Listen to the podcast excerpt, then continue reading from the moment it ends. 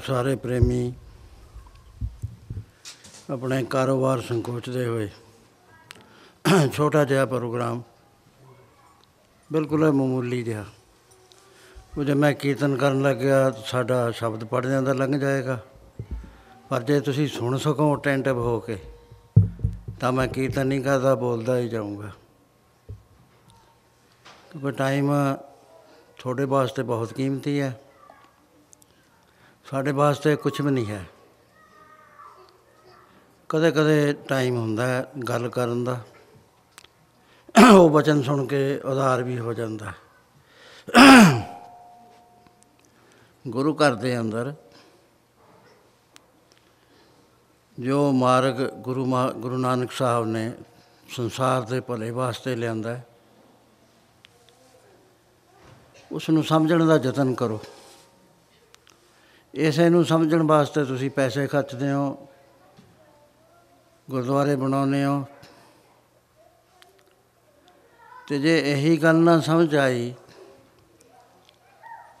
ਗੁਰਦੁਆਰਾ ਵੀ ਬਣਾਇਆ, ਸੰਗਤ ਵਿੱਚ ਵੀ ਆਏ, ਪਤਾ ਲੱਗਿਆ ਹੀ ਨਾ ਵੀ ਗੁਰੂ ਨਾਨਕ ਸਾਹਿਬ ਦਾ ਕੀ ਸਿਧਾਂਤ ਹੈ। ਤੇ ਜਨਮ ਬਿਰਥਾ ਚਲਿਆ ਜਾਂਦਾ ਹੈ। ਜੇ ਸੀਰੀਅਸਲੀ ਸੋਚੇ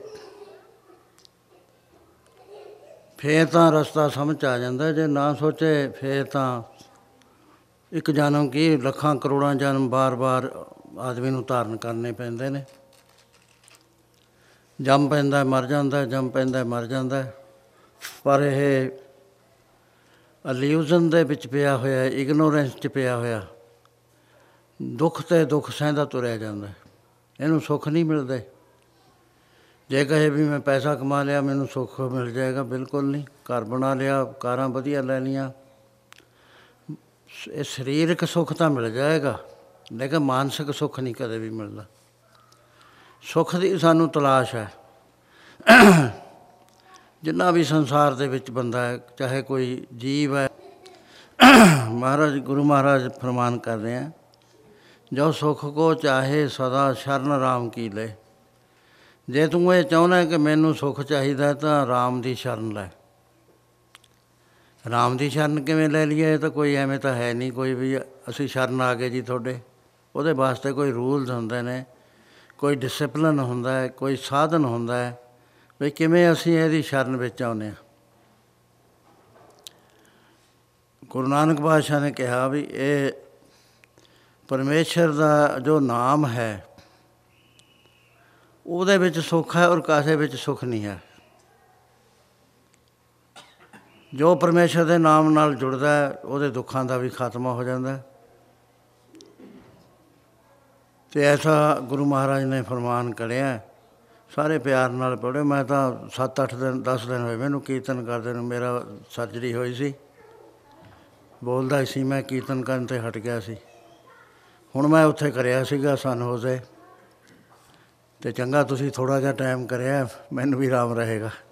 ਪੜੋ ਸਾਰੇ ਪਿਆਰ ਨਾਲ।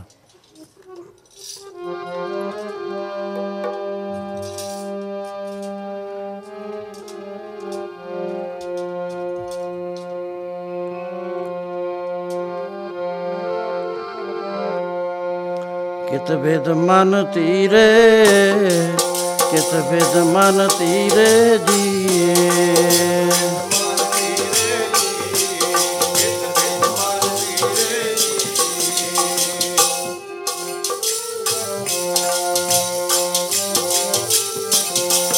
ਕਿਤ ਵਿਦ ਮਨ ਤੀਰੇ ਜੀ ਵਿਦ ਮਨ ਤੀਰੇ ਜੀ।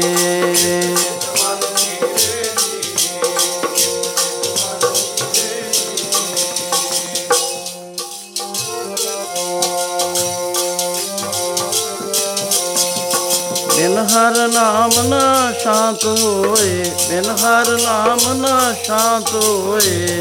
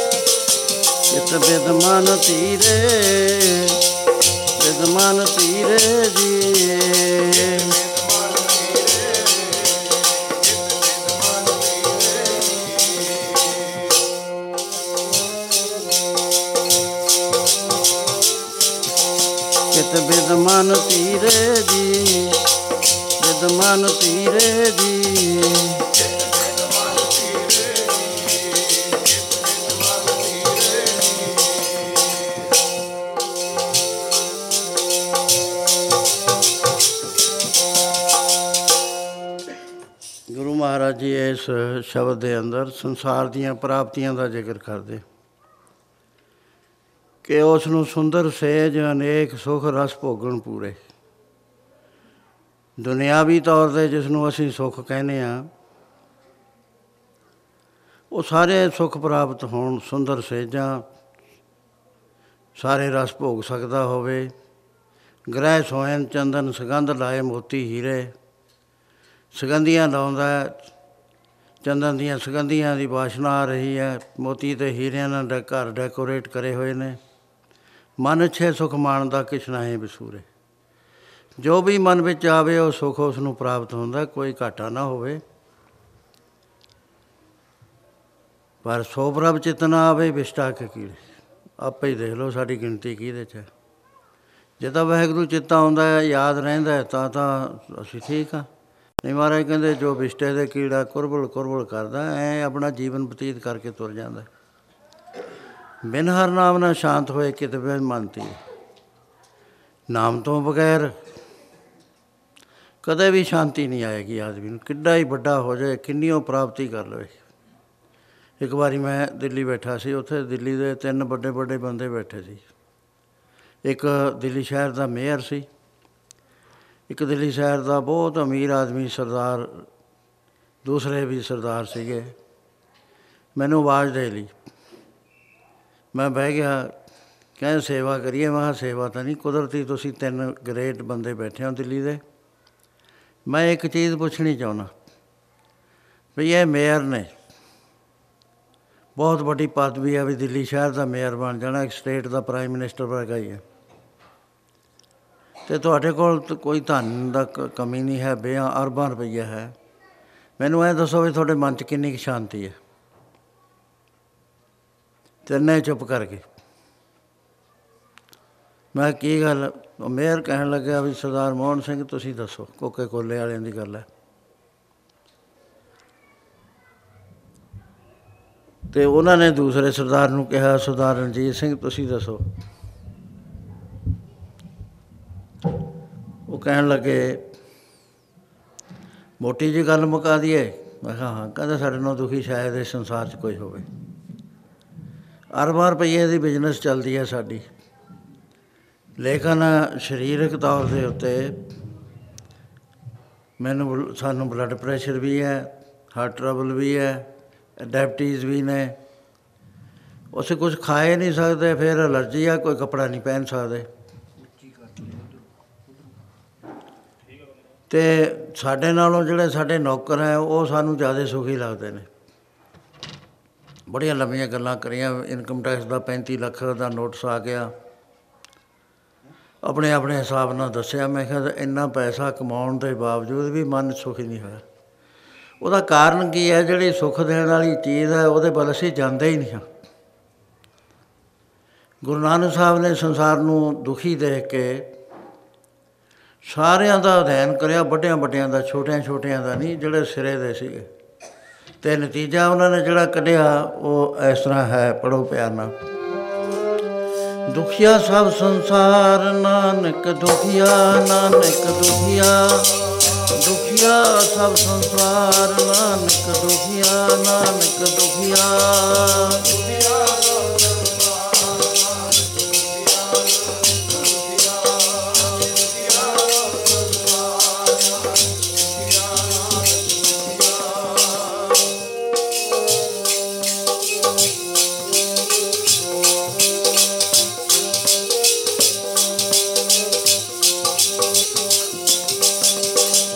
ਸਭ ਸੰਸਾਰ ਨਾਨਕ ਦੁਖੀਆ ਨਾਨਕ ਦੁਖੀਆ।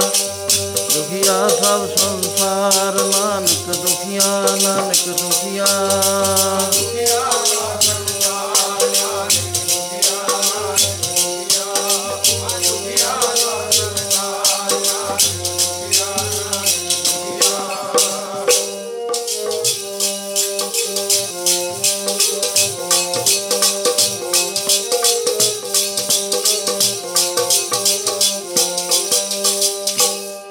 ਸ਼ਬਦ ਦੇ ਵਿੱਚ ਗੁਰੂ ਮਹਾਰਾਜ ਨੇ ਜੋ ਸੰਸਾਰ ਦੇ ਸੰਸਾਰ ਦਾ ਵਿਸ਼ਲੇਸ਼ਣ ਕਰਕੇ ਜੋ ਤੱਤ ਸੀ, ਉਹਦੇ ਵਿੱਚ ਇਹ ਕਹਿ ਦਿੱਤਾ ਵੀ ਕੋਈ ਵੀ ਬੰਦਾ ਸੰਸਾਰ 'ਚ ਸੁਖੀ ਨਹੀਂ ਹੈ।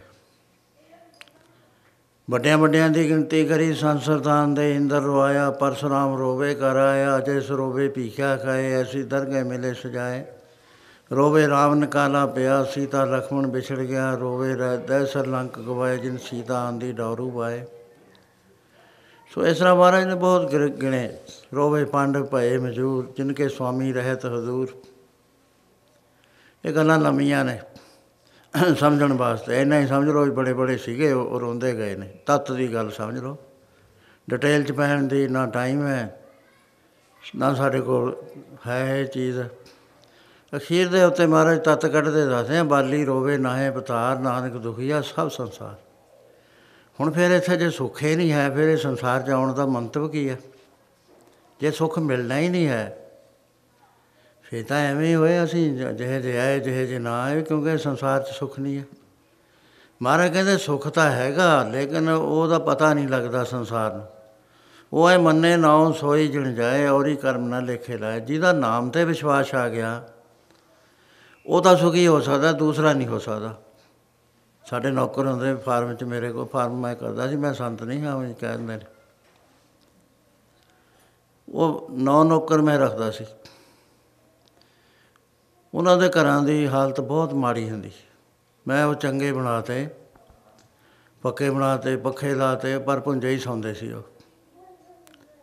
ਅਸੀਂ ਕਹਿਣਾ ਵੀ ਦੇਖੋ, ਇਹਨਾਂ ਨੂੰ ਪਤਾ ਹੀ ਨਹੀਂ ਲੱਗਦਾ ਵੀ ਅਸੀਂ ਦੁਖੀ ਹਾਂ।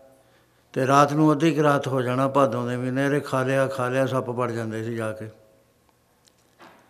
ਉਹਨਾਂ ਨੂੰ ਸੁੱਖ ਦਾ ਅਨੁਭਵ ਹੀ ਨਹੀਂ ਸੀਗਾ ਵੀ ਸੁੱਖ ਕੀ ਹੁੰਦਾ। ਹੈ। ਉਹਦੇ ਵਿੱਚ ਇਹ ਮਸਤ ਸੀਗੇ। ਇਸ ਤਰ੍ਹਾਂ ਜਿਹਦੇ ਕੋਲ ਪੈਸਾ ਨਹੀਂ ਹੈ ਨਿਰਧਨ ਹੈ, ਦੋ ਟਾਈਮ ਦਾ ਪ੍ਰਸ਼ਾਦਾ ਨਹੀਂ ਮਿਲਦਾ। ਉਹ ਉਹਦੇ ਵਿੱਚ ਆਪਣੇ ਆਪ ਨੂੰ ਸਮਝਦਾ ਹੈ। ਗੁਜ਼ਾਰਾ ਕਰੀ ਜਾਂਦਾ ਹੈ, ਕਿਉਂਕਿ ਉਹਨੂੰ ਵੀ ਅਨੁਭਵ ਨਹੀਂ ਹੈ। ਜਿਹੜੇ ਕੋ ਪੈਸਾ ਹੈ ਸੰਸਾਰ ਦੇ ਅੰਦਰ, ਕਾਰੋਬਾਰ ਚੱਲਦੇ ਨੇ, ਪੈਸਾ ਹੈ। ਉਹ ਜਿੱਥੇ ਕਹੇਗਾ, ਉਹਦੇ 'ਚ ਮਸਤ ਹੈ। ਉਹਨੂੰ ਕਹਾਂ ਫੇਰ ਨਹੀਂ ਪਤਾ ਵੀ ਸੁੱਖ ਕੋਈ ਬਹੁਤ ਵੱਡੀ ਚੀਜ਼ ਵੀ ਹੋ ਸਕਦੀ ਹੈ। ਸੁੱਖ ਦੀ ਜਿਹੜੀ ਸ- ਅਸਲੀ ਸੀਮਾ ਹੈ, ਉਹ ਹੈ ਜਿੱਥੇ ਮੁੜ ਕੇ ਦੁੱਖ ਆਵੇ ਹੀ ਨਾ। ਚਾਰ ਦੁੱਖ ਮਹਾਰਾਜ ਨੇ ਗਿਣੇ ਨੇ ਦੁੱਖ ਵਿਛੋੜਾ ਇੱਕ ਦੁੱਖ ਭੁੱਖ ਇੱਕ ਦੁੱਖ ਸਖਤ ਬਾਰ ਜਮਦੂਤ ਇੱਕ ਦੁੱਖ ਰੋਗ ਲਗੇ ਤੰਦਾਏ ਵੈਦ ਨਾ ਭੋਲੇ ਦਾਰੂ ਲਾਏ। ਸੋ ਗੁਰੂ ਮਹਾਰਾਜ ਨੇ ਜੋ ਤੱਤ ਸਾਨੂੰ ਸੁਣਾਇਆ ਹੈ, ਉਹ ਇਹ ਹੈ ਕਿ ਪਿਆਰਿਓ ਜਿੰਨੀ ਦੇਰ ਤੱਕ ਤੁਸੀਂ ਨਾਮ ਨਹੀਂ ਜਪਦੇ ਨਾਮ ਨੂੰ ਸਮਝਦੇ ਨਹੀਂ ਹੋ ਉਨੀ ਦੇਰ ਤੱਕ ਸੁੱਖ ਨਹੀਂ ਹੁੰਦਾ ਕੋਈ ਪ੍ਰਾਪਤੀ ਨਹੀਂ ਹੁੰਦੀ। ਨਾਮ ਤੋਂ ਜਿਹੜਾ ਹੀਣਾ ਬੰਦਾ ਹੈ ਨਹੀਂ ਜਿਹਨੂੰ ਨਾਮ ਦਾ ਪਤਾ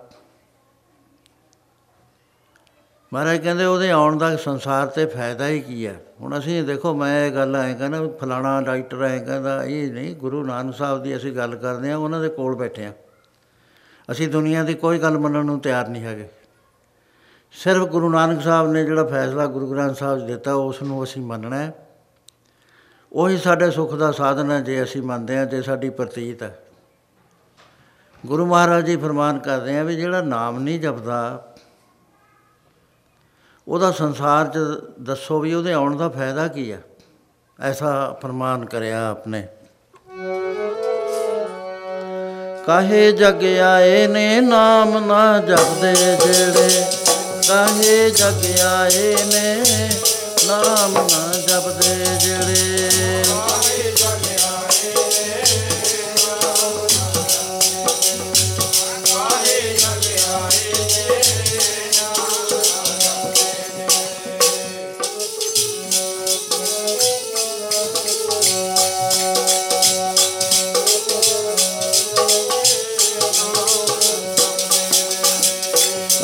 ਕਾਹੇ ਜਗ ਆਏ ਨੇ ਨਾਮ ਨਾ ਜਪਦੇ।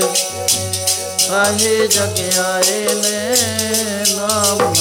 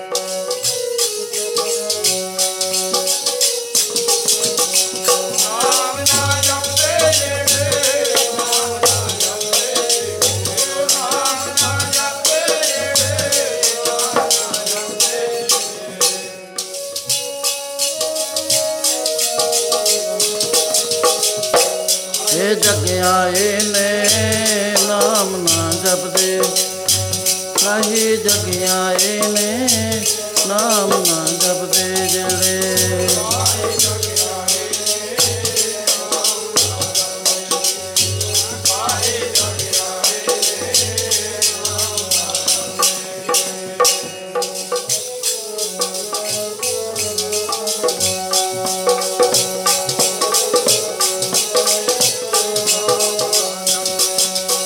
ਐਸਾ ਹਰ ਨਾਮ ਨ ਚੇਤਿਓ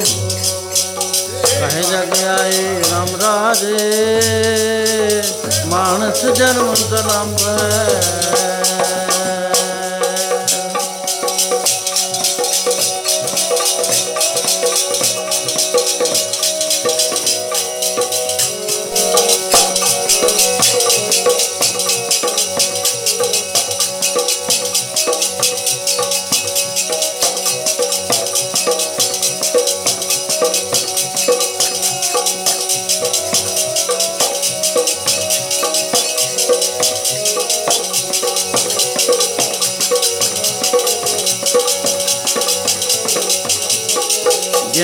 ਜਿਨ ਐਸਾ ਹਰ ਨਾਮ ਨ ਚੇਤਿਓ ਕਹੇ ਜਗ ਆਏ ਰਾਮ ਰਾਜੇ, ਮਾਨਸ ਜਨਮ ਦਲੰਬ ਹੈ। ਮਾਨਸ ਜਨਮ ਦਲੰਬ ਹੈ ਨਾਮਨ ਬਿਤ ਸਭ ਜਾਏ। ਹੁਣ ਬਸੇ ਹਰ ਨਾਮ ਨ ਬੀਜਿਓ।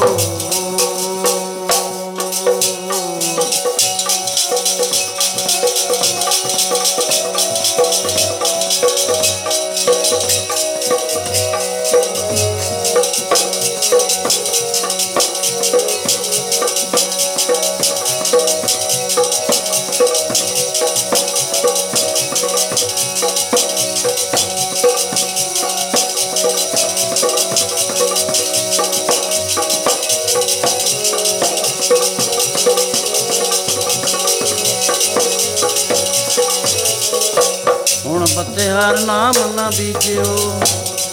ਅੱਗੇ ਭੁੱਖਾ ਕਿਆ ਖਾਏ, ਮਨ ਮੁਖਾਂ ਨੂੰ ਫੇਰ ਜਨਮ ਹੈ। ਮਨ ਮੁਖਾਂ ਨੂੰ ਫੇਰ ਜਨਮ ਹੈ। ਨਾਨਕ ਹਰ ਪਾਏ, ਐਸਾ ਹਰ ਨਾਮ ਨਾ ਚੇਤਿਓ। ਜਿਨ ਐਸਾ ਹਰ ਨਾਮ ਨਾ ਚੇਤੇ ਉਸੇ ਕਾਹੇ ਜਾ ਕਾਹੇ ਰਾਮ ਰਾਜੇ। ਐਸਾ ਨਾਮ ਜਿਹੜਾ ਇੱਕ ਵਾਰੀ ਕਹੇ ਤੇ ਦਰਗਾਹ ਦੇ ਵਿੱਚ ਛੁਟਕਾਰਾ ਕਰਾ ਦੇ, ਸਿਰਫ ਇੱਕ ਵਾਰੀ। ਜਿਹਨੂੰ ਇਹ ਐਸਾ ਨਾਮ ਚੇਤੇ ਵਿੱਚ ਨਹੀਂ ਆਉਂਦਾ, ਧਿਆਨ ਵਿੱਚ ਨਹੀਂ ਆਉਂਦਾ, ਕਹਿੰਦੇ ਉਹ ਦੱਸੋ, ਉਹਦਾ ਆਉਣ ਦਾ ਸੰਸਾਰ ਤੇ ਕੀ ਫਾਇਦਾ? ਜੇ ਕਹੋ ਜੀ ਦੌਲਤ ਇਕੱਠੀ ਕਰਨੀ ਹੈ, ਕੋਠੀਆਂ ਬਣਾਉਣੀਆਂ ਨੇ, ਬਾਜ਼ਾਰ ਬਣਾਉਣੇ ਨੇ, ਕਾਰਾਂ ਲੈਣੀਆਂ ਕਾਦੇ ਵਾਸਤੇ? ਇਹ ਪਤਾ ਹੀ ਨਹੀਂ ਕਿਹੜੇ ਵੇਲੇ ਹੁਕਮ ਆ ਜੇ, ਪਿਆ ਹੀ ਛੱਡ ਜਾਂਦਾ। ਉਹ ਨੁਕਸਾਨ ਕਰਦਾ ਜੇ ਇਹਦੇ ਨਾਲ ਚਿੱਤ ਲਾ ਲਵੇ। ਕੋਠੀਆਂ ਨੂੰ ਕਹਿੰਦੇ ਮਿੱਟੀ ਪਈ ਹੈ, ਤੋਲ ਵੀ। ਇਹ ਮਿੱਟੀ ਇਕੱਠੀ ਕਰੀ ਹੋਈ ਹੈ, ਇਹਦੇ ਨਾਲ ਚਿੱਤ ਲਾਉਣਾ ਚਿੱਤ ਲਾਉਣਾ ਤੂੰ ਪਰਮੇਸ਼ਰ ਨਾਲ ਲਾ ਜਿਉਂਦੇ ਜਾਗਦੇ ਨੇ। ਤੇਰੇ ਕੰਮ ਆਏ ਦਰਗਾਹ ਦੇ ਵਿੱਚ, ਇੱਥੇ ਵੀ ਕੰਮ ਆਵੇ। ਉਹ ਪਰਮੇਸ਼ਰ ਦਾ ਨਾਮ ਹੈ। ਜੇ ਨਾਮ ਦੇ ਉੱਤੇ ਤੂੰ ਦ੍ਰਿੜ ਨਹੀਂ ਹੁੰਦਾ, ਨਾਮ ਨਹੀਂ ਜਪਦਾ, ਮਹਾਰਾਜ ਕਹਿੰਦੇ ਇੱਥੇ ਆਉਣ ਦਾ ਕੋਈ ਫਾਇਦਾ ਨਹੀਂ ਹੈ। ਪੈਸੇ ਕੋਲੇ ਰੱਖੋ, ਬਹਿ ਜਾਓ। ਹਾਂ, ਬਹਿ ਜਾਓ ਬਹਿ ਜਾਓ। ਮੈਂ ਪੈਸੇ ਇਕੱਠੇ ਨਹੀਂ ਕਰਨਾ, ਮੈਂ ਤੁਹਾਡੇ ਨਾਲ ਗੱਲ ਕਰਨ ਆਇਆ 10000 ਮੀਲ 12000 ਮੀਲ ਤੋਂ। ਜੇ ਕਿਸੇ ਦੇ ਸਮਝ ਆਉਂਦੀ ਹੈ, ਸੁਣ ਲਓ ਤੇ ਬਹੁਤ ਫਾਇਦਾ ਹੋਏਗਾ। ਉਧਾਰ ਹੋ ਜਾਏਗਾ। ਇੱਕੋ ਵਾਰੀ ਚ ਉਧਾਰ ਹੋ ਜਾਂਦਾ ਮਹਾਰਾਜ, ਕਹਿੰਦੇ ਨਾਮ ਪਰਮੇਸ਼ਰ ਦਾ ਐਸਾ ਹੈ। ਜੇ ਇੱਕ ਵਾਰੀ ਵੀ ਧਿਆਨ ਚ ਆ ਗਏ ਨਾ, ਇੱਕ ਵਾਰੀ।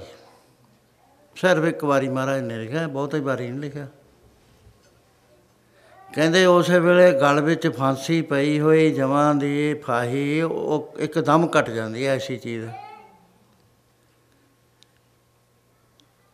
ਤੇ ਇੱਕ ਚਿੱਤ ਜੇ ਇੱਕ ਛਿੰਤ ਆਇਓ। ਹੁਣ ਇਹਦੇ ਚ ਨਹੀਂ ਵੀ ਵਹਿਗਰੂ ਕਹਿ ਦਈਏ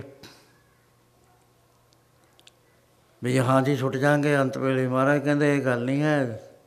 ਪਹਿਲਾਂ ਤਾਂ ਤੂੰ ਇੱਕ ਚਿੱਤੇ ਨਹੀਂ ਹੋ ਸਕਿਆ। ਤੈਨੂੰ ਪਤਾ ਹੀ ਨਹੀਂ ਵੀ ਇੱਕ ਚਿੱਤ ਕੀ ਹੁੰਦਾ। ਫੁਰਨੇ ਰਹਿਤ ਅਵਸਥਾ ਕੀ ਹੁੰਦੀ ਹੈ। ਫੁਰਨੇ ਅੱਖਾਂ ਮੀਚ ਕੇ ਬਹਿਣਾ, ਬਾਣੀ ਪੜਦਾ ਮਨ ਉਡਾਰੀਆਂ ਮਾਰਦਾ, ਇਹਦੇ ਨਾਲ ਤੂੰ ਹਾਸਲ ਕਰ ਲੇਗਾ ਕੁਝ ਨਹੀਂ ਹੋਣਾ। ਇਹ ਐਵੇਂ ਇੱਕ ਫਿਊਟਾਈਲ ਐਕਸਰਸਾਈਜ਼ ਹੈ।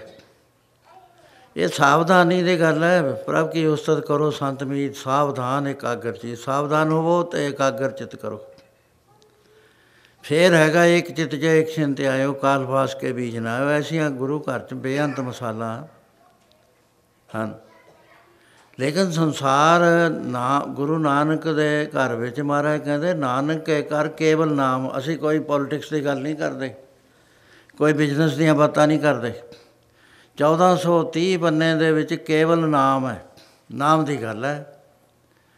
ਲੇਕਿਨ ਜਿੰਨਾ ਅਸੀਂ ਮੱਥਾ ਵੀ ਟੇਕ ਦਾਂਗੇ, ਪੇਟਾ ਵੀ ਕਰ ਦਾਂਗੇ, ਗਰਾਈਆਂ ਵੀ ਦੇ ਦਾਂਗੇ, ਲੰਗਰ ਵੀ ਚਲਾ ਦਾਂਗੇ, ਸਭ ਕੁਝ ਕਰਾਂਗੇ, ਲੇਕਿਨ ਅਸੀਂ ਗੁਰੂ ਦਾ ਕਿਹਾ ਨਹੀਂ ਮੰਨ ਸਕਦੇ। ਗੁਰੂ ਕਹਿੰਦਾ ਫਿਰ ਤੁਹਾਡੀ ਦੇਗਰੀ ਹੈ ਨਾ, ਜਿਹੜੀ ਤੁਹਾਡੀ ਅਵਸਥਾ ਹੈ, ਮਾਨਸਿਕ ਅਵਸਥਾ, ਉਹ ਉੱਚੀ ਨਹੀਂ ਹੈ। ਆ ਤਾਂ ਗਏ ਸੰਸਾਰ ਦੇ ਅੰਦਰ ਤੁਸੀਂ, ਆਪ ਨਾ ਇਸ ਸ੍ਰਿਸ਼ਟ ਮੈਂ। ਲੇਕਿਨ ਜੇ ਬੁੱਝੀ ਨਹੀਂ ਨਾ ਗੱਲ, ਬਿਨ ਬੁੱਝੇ ਪਸ ਢੋਰ, ਫੇਰ ਤਾਂ ਪਸ਼ੂ, ਪਸ਼ੂਆਂ 'ਚ ਵੀ ਢੋਰ, ਪਸ਼ੂ ਜਿਹੜਾ ਗਧਾ ਹੁੰਦਾ, ਜਿਹਨੂੰ ਬਹੁਤੀ ਅਕਲ ਨਹੀਂ ਹੁੰਦੀ। ਕਹਿੰਦੇ ਉਹਦੀ ਬਰਾਬਰੀ ਹੈ ਤੇਰੀ। ਸੋ ਗੱਲ ਨਹੀਂ ਬੁੱਝੀ ਹੈ। ਕਿਉਂਕਿ ਜਿਹੜੀ ਗੱਲ ਬੁੱਝਣੀ ਸੀ, ਉਹ ਬੁੱਝ ਨਹੀਂ ਸਕੇ। ਸੰਸਾਰ 'ਚ ਆ ਗਏ, ਠੀਕ ਹੈ ਬੜੀਆਂ ਖੁਸ਼ੀਆਂ ਹੁੰਦੀਆਂ ਜੀ, ਮੇਰਾ ਬਰਥਡੇ ਹੈ ਜੀ, ਮੈਨੂੰ ਜੌਬ ਮਿਲ ਗਿਆ ਜੀ, ਮੈਂ ਡਿਗਰੀ ਲੈ ਲਈ, ਮੈਂ ਪੀ ਐਚ ਡੀ ਕਰ ਲਈ। ਮਹਾਰਾਜ ਕਹਿੰਦੇ, ਕੁਛ ਵੀ ਨਹੀਂ ਕਰਿਆ, ਰੋਹਾਨੀ ਗੱਜ ਨਾਲ ਨਾਪਿਆ ਤੂੰ ਮੁਰਦਾ ਹੈ। ਅਤ ਸੁੰਦਰ, ਕੁਲੀਨ, ਚਤਰ, ਮੁਖ ਗਿਆਨੀ, ਧਨਵੰਤ, ਮਿਰਤਕ ਕਹੀਏ, ਨਾਨਕਾ ਜੇ ਪ੍ਰੀਤ ਨਹੀਂ ਭਗਵਾਨ ਜੇ ਹਿਰਦੇ 'ਚ ਪਿਆਰ ਪੈਦਾ ਨਹੀਂ ਹੋਇਆ ਪਰਮੇਸ਼ਰ ਦਾ, ਕਹਿੰਦੇ he is a dead body ਸੋ ਜੀਵਿਆ ਜਿਸ ਮਨ ਬਸਿਆ ਸੋਏ ਨਾਨਕ ਕਬਰ ਨਾ ਜੀਵਿਆ ਕੋਈ ਜੋ ਜੀਵਲ ਪਤ ਲੱਥੀ ਜਾਏ, ਸਭ ਹਰਾਮ ਜੇਤਾ ਕੁਛ ਖਾਏ। ਮਰਦਾਨਾ ਗੁਰੂ ਨਾਨਕ ਪਾਤਸ਼ਾਹ ਨੂੰ ਪੁੱਛਣ ਲੱਗਿਆ ਵੀ ਸੱਚੇ ਪਾਤਸ਼ਾਹ, ਸੰਸਾਰ ਦਾ ਭਰਮਣ ਕਰਦਿਆਂ ਨੂੰ ਕਿੰਨੇ ਸਾਲ ਹੋ ਗਏ ਆਪਾਂ ਨੂੰ? ਲੰਮੀਆਂ ਉਦਾਸੀਆਂ ਤੇ ਮਹਾਰਾਜ ਜਾਂਦੇ ਸੀ। ਹਰ ਥਾਂ ਦੇ ਉੱਤੇ ਨਾਮ ਦੀ ਬਾਤ ਕਰਦੇ ਸੀ। ਵੀ ਤੁਸੀਂ ਨਾਮ ਦੀ ਬਾਤ ਕਰਦੇ ਹੋ, ਸੰਸਾਰ ਨਾਮ ਦੇ ਬਾਰੇ ਇੰਨੇ ਤੁਸੀਂ ਫਾਇਦੇ ਦੱਸਦੇ ਹੋ ਸੰਸਾਰ ਨੂੰ। ਵੀ ਜੇ ਭੁੱਲ ਭੁਲੇਖੇ ਇੱਕ ਵਾਰੀ ਵੀ ਰਾਮ ਕਹਿ ਹੋ ਗਿਆ, ਉਹਦੇ ਨਾਲ ਵੀ ਤੁਹਾਡਾ ਛਟਕਾਰਾ ਹੋ ਜੂ। ਫੇਰ ਸੰਸਾਰ ਕਿਉਂ ਨਹੀਂ ਪਰਮੇਸ਼ਰ ਦੇ ਨਾਮ ਵੱਲ ਲੱਗਦਾ? ਮਹਾਰਾਜ ਕਹਿਣ ਲੱਗੇ ਮਤਾਨਿਆ ਇਹ ਗੱਲ ਲੰਮੀ ਹੈ ਤੈਨੂੰ ਕਿਤੇ ਸਮਝਾਵਾਂਗੇ? ਨਹੀਂ ਮਹਾਰਾਜ।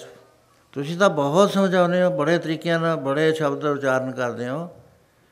ਵੱਡੇ ਵੱਡੇ ਸਾਧੂਆਂ ਨੂੰ ਮਿਲਦੇ ਆ। ਮੈਂ ਤਾਂ ਦੇਖਿਆ ਸਾਰੇ ਖਾਲੀ ਪਏ ਨੇ ਨਾਮ ਤੋਂ ਬਿਨਾ।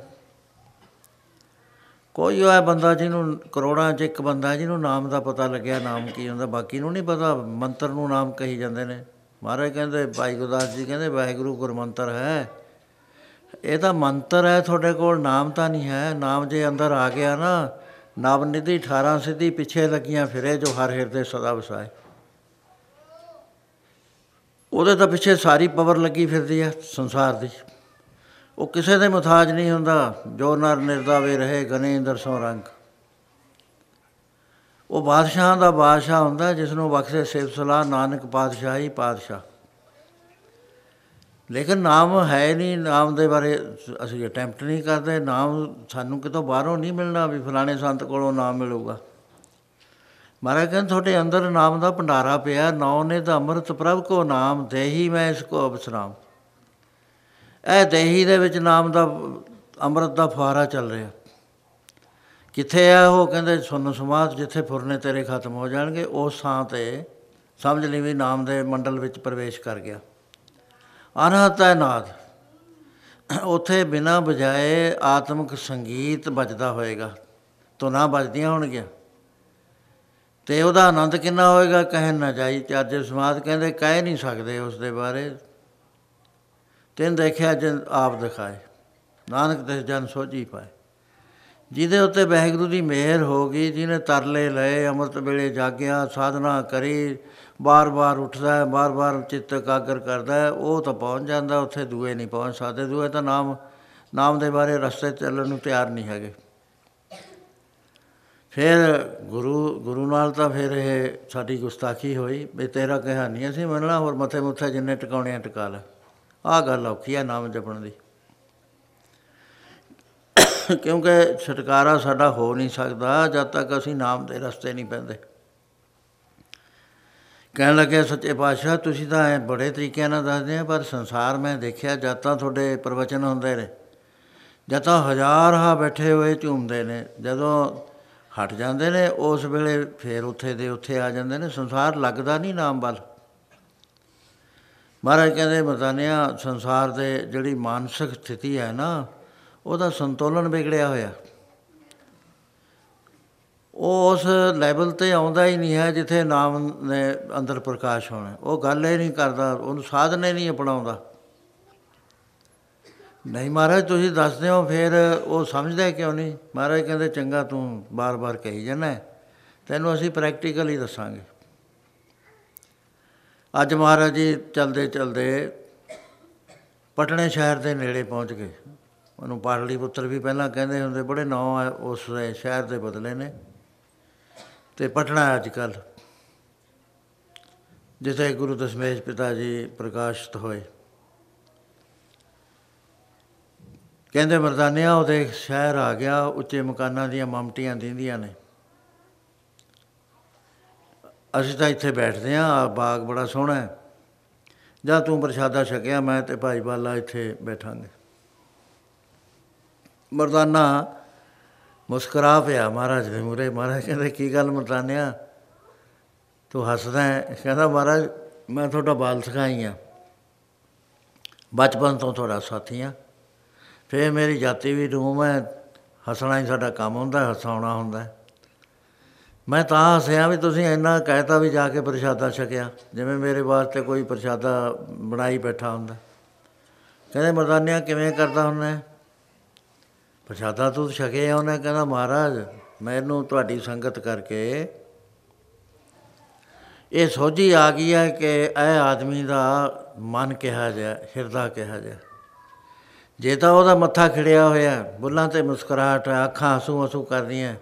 ਮੈਂ ਸਮਝ ਜਾਂਦਾ ਵੀ ਇਹ ਬੰਦਾ ਕਰੁਕਟ ਨਹੀਂ ਹੈ, ਬੜਾ ਸਧਾਰਨ ਬੰਦਾ, ਚੰਗਾ ਬੰਦਾ ਉਹਨੂੰ ਮੈਂ ਸਤਕਰਤਾਰ ਦੀ ਆਵਾਜ਼ ਦੇ ਦਿੰਦਾ। ਬਹੁਤ ਗੱਲਾਂ ਬਾਤਾਂ ਚੱਲ ਪੈਂਦੀਆਂ, ਮੈਂ ਵੀ ਗੱਲਾਂ ਬਹੁਤ ਜਾਣਦਾ ਮਹਾਰਾਜ।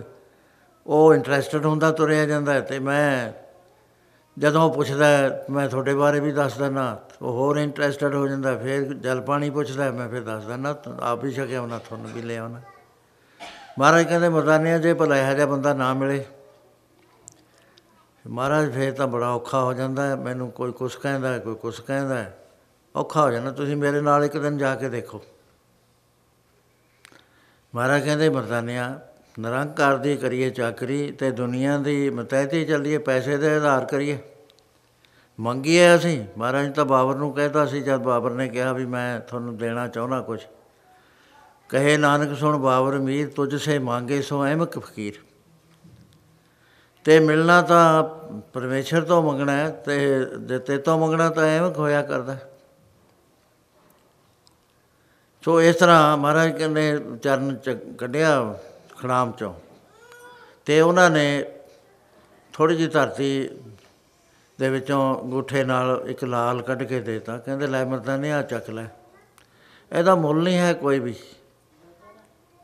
ਇਹਦਾ ਮੁੱਲ ਪੁੱਛਿਆ ਤੂੰ, ਕਿੰਨਾ ਦੱਸਦੇ ਨੇ ਮਰਦਾਨਾ ਚਲਿਆ ਜਾਂਦਾ ਹੈ। ਇਹਦਾ ਤਾਂ ਮੁੱਲ ਕੋਈ ਹੈ ਹੀ ਨਹੀਂ। ਦੋ ਮੂਲੀਆਂ ਲੈ ਲੈ ਛੱਡ ਜਾ। ਮਰਦਾਨੇ ਨੇ ਵਾਪਸ ਲੈ ਲਿਆ ਤੇ ਵਾਪਸ ਲੈ ਕੇ ਅਗਲੀ ਦੁਕਾਨ ਹਲਵਾਈ ਦੀ ਆਈ। ਉਹਨੇ ਅੱਧ ਸੇਰ ਮਠਿਆਈ ਦਿੱਤੀ। ਜਦ ਉਹਨੇ ਜ਼ੋਰ ਪਾਇਆ ਵੀ ਇਹ ਤਾਂ ਬੜੀ ਕੀਮਤੀ ਚੀਜ਼ ਆ, ਜਿਹੜੇ ਖੜੇ ਸੀ ਉਹ ਐ ਉਂਗਲੀ ਫੇਰਨ ਲੱਗ ਗਏ। ਕਹਿੰਦੇ ਇਹਦਾ ਦਿਮਾਗ ਖਰਾਬ ਹੈ, ਕਾਹਨੂੰ ਇਹਦੇ ਨਾਲ ਬਾਰ-ਬਾਰ ਬਾਤ ਕਰਦੇ ਹੋ? ਉਸ ਵੇਲੇ ਮਰਦਾਨਾ ਅੱਗੇ ਚਲਿਆ ਗਿਆ, ਬਜਾਜ ਕੋ ਗਿਆ, ਦੋ ਗਜ ਕਪੜਾ, ਇੱਕ ਜੌਹਰੀ ਕੋਲ ਚਲਿਆ ਗਿਆ। ਉਹਨੇ ਕਿਹਾ, ਭਾਈ ਪੁਰਖਾ 10 ਰੁਪਏ ਲੈ ਲੈ, ਬੜਾ ਹੈਰਾਨ ਹੋਇਆ ਵੀ 10 ਰੁਪਏ ਕਿੱਥੇ ਦੋ ਮੂਲੀਆਂ? ਉਹਨਾਂ ਦੇ ਉਹਨਾਂ ਦੇ ਦਿਨਾਂ ਦੇ 10 ਰੁਪਏ 15 1700 ਵਰਗੇ ਸੀ। ਉਹਦੇ ਅੱਗੇ ਗਿਆ ਤਾਂ ਉਹਨੇ 100 ਰੁਪਈਆ ਕਹਿਤਾ, ਫਿਰਦਾ ਫਿਰਦਾ ਸਾਲ ਸਰਾਏ ਜੌਹਰੀ ਕੋਲ ਚਲਿਆ ਗਿਆ। ਉੱਥੇ ਜਾ ਕੇ ਉਹਨੇ ਬੈਲ ਦਿੱਤੀ, ਨੌਕਰ ਉੱਪਰੋਂ ਆਇਆ ਆਪਣਾ ਪਰਿਚਾ ਦਿੱਤਾ ਕਹਿਣ ਲੱਗਾ, ਮੈਂ ਤੁਸੀਂ ਸ਼ਾਹ ਜੀ ਆ, ਦੱਸੋ ਕਿੰਨੇ ਕੁ ਦਾ? ਕਹਿੰਦਾ, ਮੈਂ ਤਾਂ ਸ਼ਾਹ ਨਹੀਂ ਹਾਂ ਮੈਂ ਤਾਂ ਨੌਕਰ ਹਾਂ। ਆ ਜਾ ਤੈਨੂੰ ਉੱਤੇ ਸ਼ਾਹ ਦੇ ਨਾਲ ਗੱਲ ਕਰਾਉਣੀ ਆ ਫਸਟ ਫਲੋਰ ਤੇ ਲੈ ਗਿਆ। ਜਾ ਕੇ ਸ਼ਾਹ ਨੇ ਕਿਹਾ, ਸਾਲ ਸਰਾਏ ਨੇ।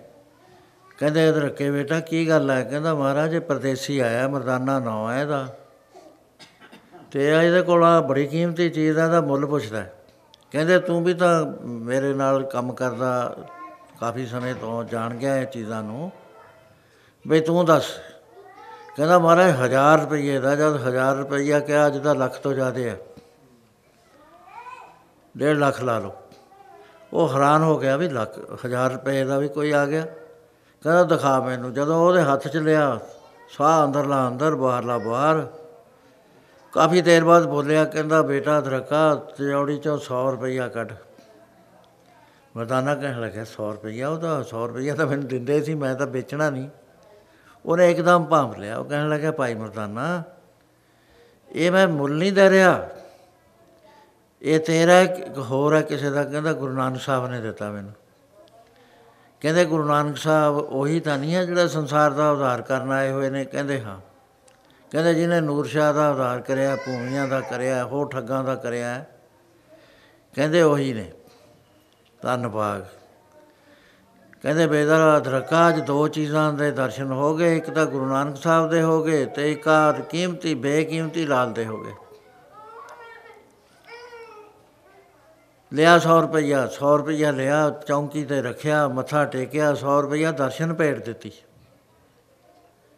ਉਸ ਵੇਲੇ ਮਰਦਾਨਾ ਹੈਰਾਨ ਹੋ ਗਿਆ। ਕਹਿੰਦੇ, ਭਾਈ, ਮਰਦਾਨਾ ਪ੍ਰਸ਼ਾਦਾ ਛਕਿਆ ਕਿ ਨਹੀਂ? ਕਹਿੰਦਾ, ਨਹੀਂ ਮਹਾਰਾਜ, ਹਾਲ ਤੱਕ ਅਸੀਂ ਆ ਕੇ ਬੈਠੇ ਹੀ ਆ ਕਿੰਨੀਆਂ ਕੁ ਮੂਰਤੀਆਂ ਨੇ? ਉਹ ਕਹਿੰਦੇ ਵੀ, ਕਦੇ ਕਦੇ ਤਾਂ ਬਹੁਤ ਸੰਗਤ ਹੋ ਜਾਂਦੀ ਹੈ। ਤਾਂ ਹੁਣ ਤਾਂ ਗੁਰੂ ਨਾਨਕ ਸਾਹਿਬ ਨੇ, ਮੈਂ ਆ, ਭਾਈ ਵਾਲਾ ਤੇ ਨੇ ਕਹਿੰਦੇ, ਚੰਗਾ, ਤੁਸੀਂ ਚਲੋ, ਬਾਗ ਨੂੰ ਅਸੀਂ ਜਾਣਦੇ ਆ ਜਿੱਥੇ ਉਹ ਬੈਠੇ ਨੇ।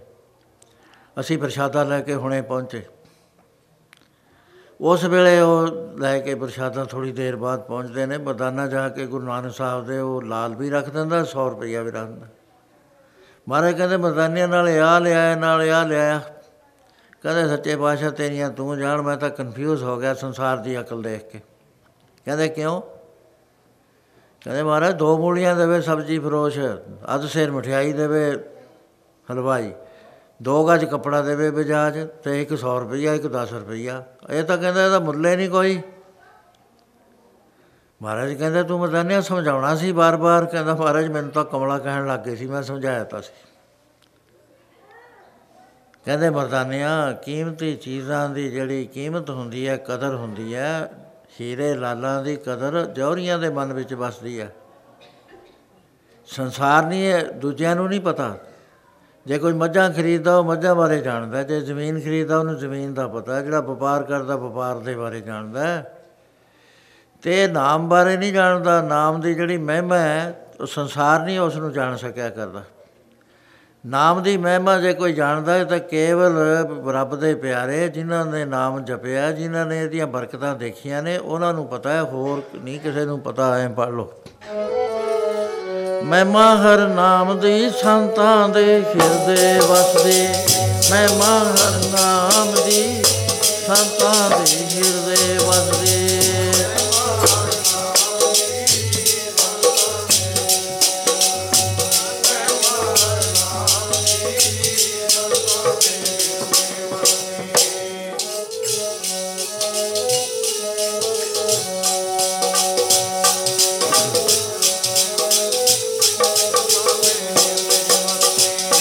ਮਹਿਮਾ ਹਰ ਦੀ ਸੰਤਾਂ ਦੇ ਹਿਰਦੇ।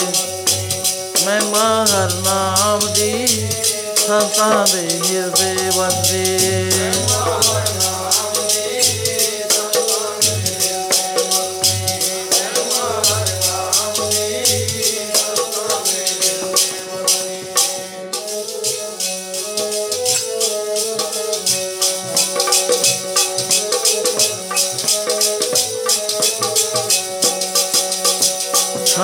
ਸੰਤਾਂ ਦੇ ਹਿਰਦੇ ਵਸਦੇ ਸੰਤਾਂ ਦੇ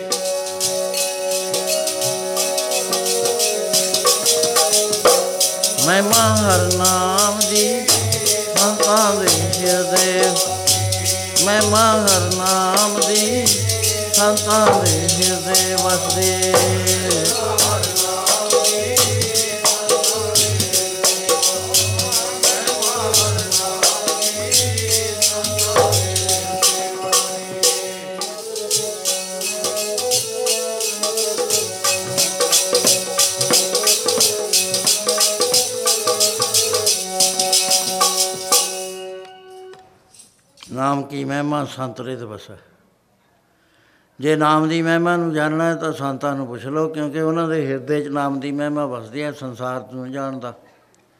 ਸੰਸਾਰ ਦੀਆਂ ਮਹਿਮਾ ਹੋਰ ਚੀਜ਼ ਨੇ, ਪੁੱਤਰ ਨਹੀਂ ਹੋਇਆ ਜੀ, ਮੇਰੇ ਪੁੱਤਰ ਨਹੀਂ ਹੋਇਆ। ਕਾਰੋਬਾਰ ਨਹੀਂ ਚੱਲਿਆ ਜੀ, ਮੇਰਾ ਕਾਰੋਬਾਰ ਨਹੀਂ ਚੱਲਦਾ, ਕਿਉਂਕਿ ਉਹਨਾਂ ਚੀਜ਼ਾਂ ਦੀ ਉਹਨਾਂ ਨੂੰ ਕਦਰ ਹੈ, ਨਾਮ ਦੀ ਕਦਰ ਨਹੀਂ ਹੈ। ਨਾਮ ਦੀ ਕਦਰ ਕਦਰ ਕੇਵਲ ਮਹਾਤਮਾ ਨੂੰ ਹੈ, ਦੂਜਾ ਸੰਸਾਰ ਨੂੰ ਦੱਸਦੇ ਤਾਂ ਹੈਗੇ ਉਹ।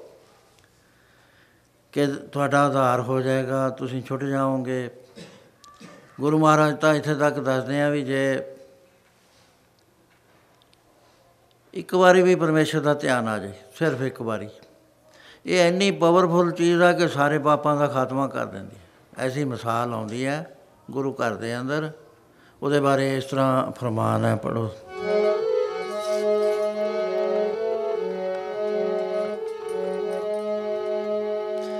ਗਤੀ ਮਿਲ ਗਈ ਜੋਗੀਆਂ ਵਾਲੀ। ਇੱਕ ਵਾਰੀ RAM ਬੋਲ ਕੇ ਮਿਲ ਗਈ ਜੋਗੀਆਂ ਵਾਲੀ। ਇੱਕ ਵਾਰੀ RAM ਬੋਲ ਕੇ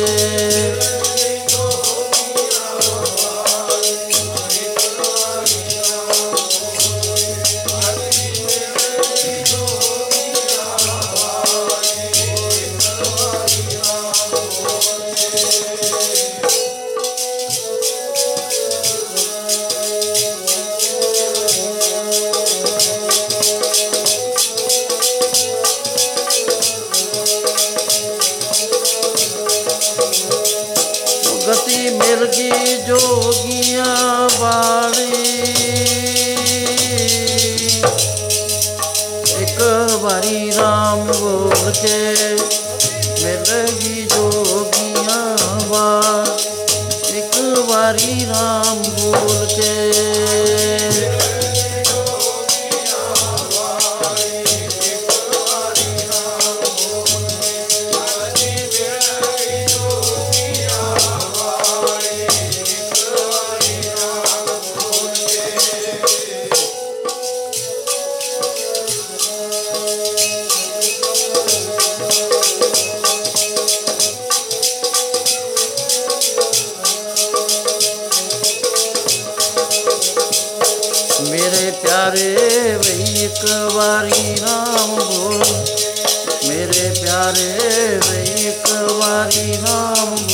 ਬੋਲ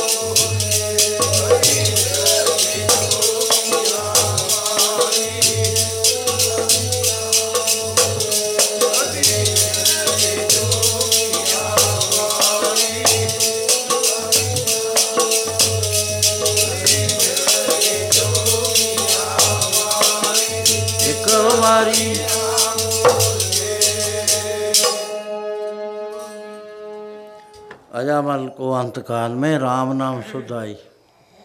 ਜਾਗਤ ਕੋ ਜੋਗੀਸ਼ਰ ਵਾਂਛਤ, ਸੋਗਤ ਛਨਵੇਂ ਪਾਈ। ਜੋਗੀਸ਼ਰ ਉਹਨੂੰ ਕਹਿੰਦੇ ਨੇ, ਜਿਹੜੇ ਸਭ ਜੋਗੀਆਂ ਦਾ ਈਸ਼ਵਰ ਹੋਵੇ। ਜਿਨੇ ਸਾਰੀ ਉਮਰ ਗੁਫਾਵਾਂ 'ਚ ਬੈਠ ਕੇ ਗੁਜ਼ਾਰੀ ਹੋਵੇ। ਸਾਧਨਾ ਕਰੀ ਹੋਵੇ, ਪ੍ਰਾਣਾਯਾਮ ਨਾਲ ਸਾਰੇ ਰਸਤੇ ਅੰਦਰਲੇ ਖੋਲੇ ਹੋਣ।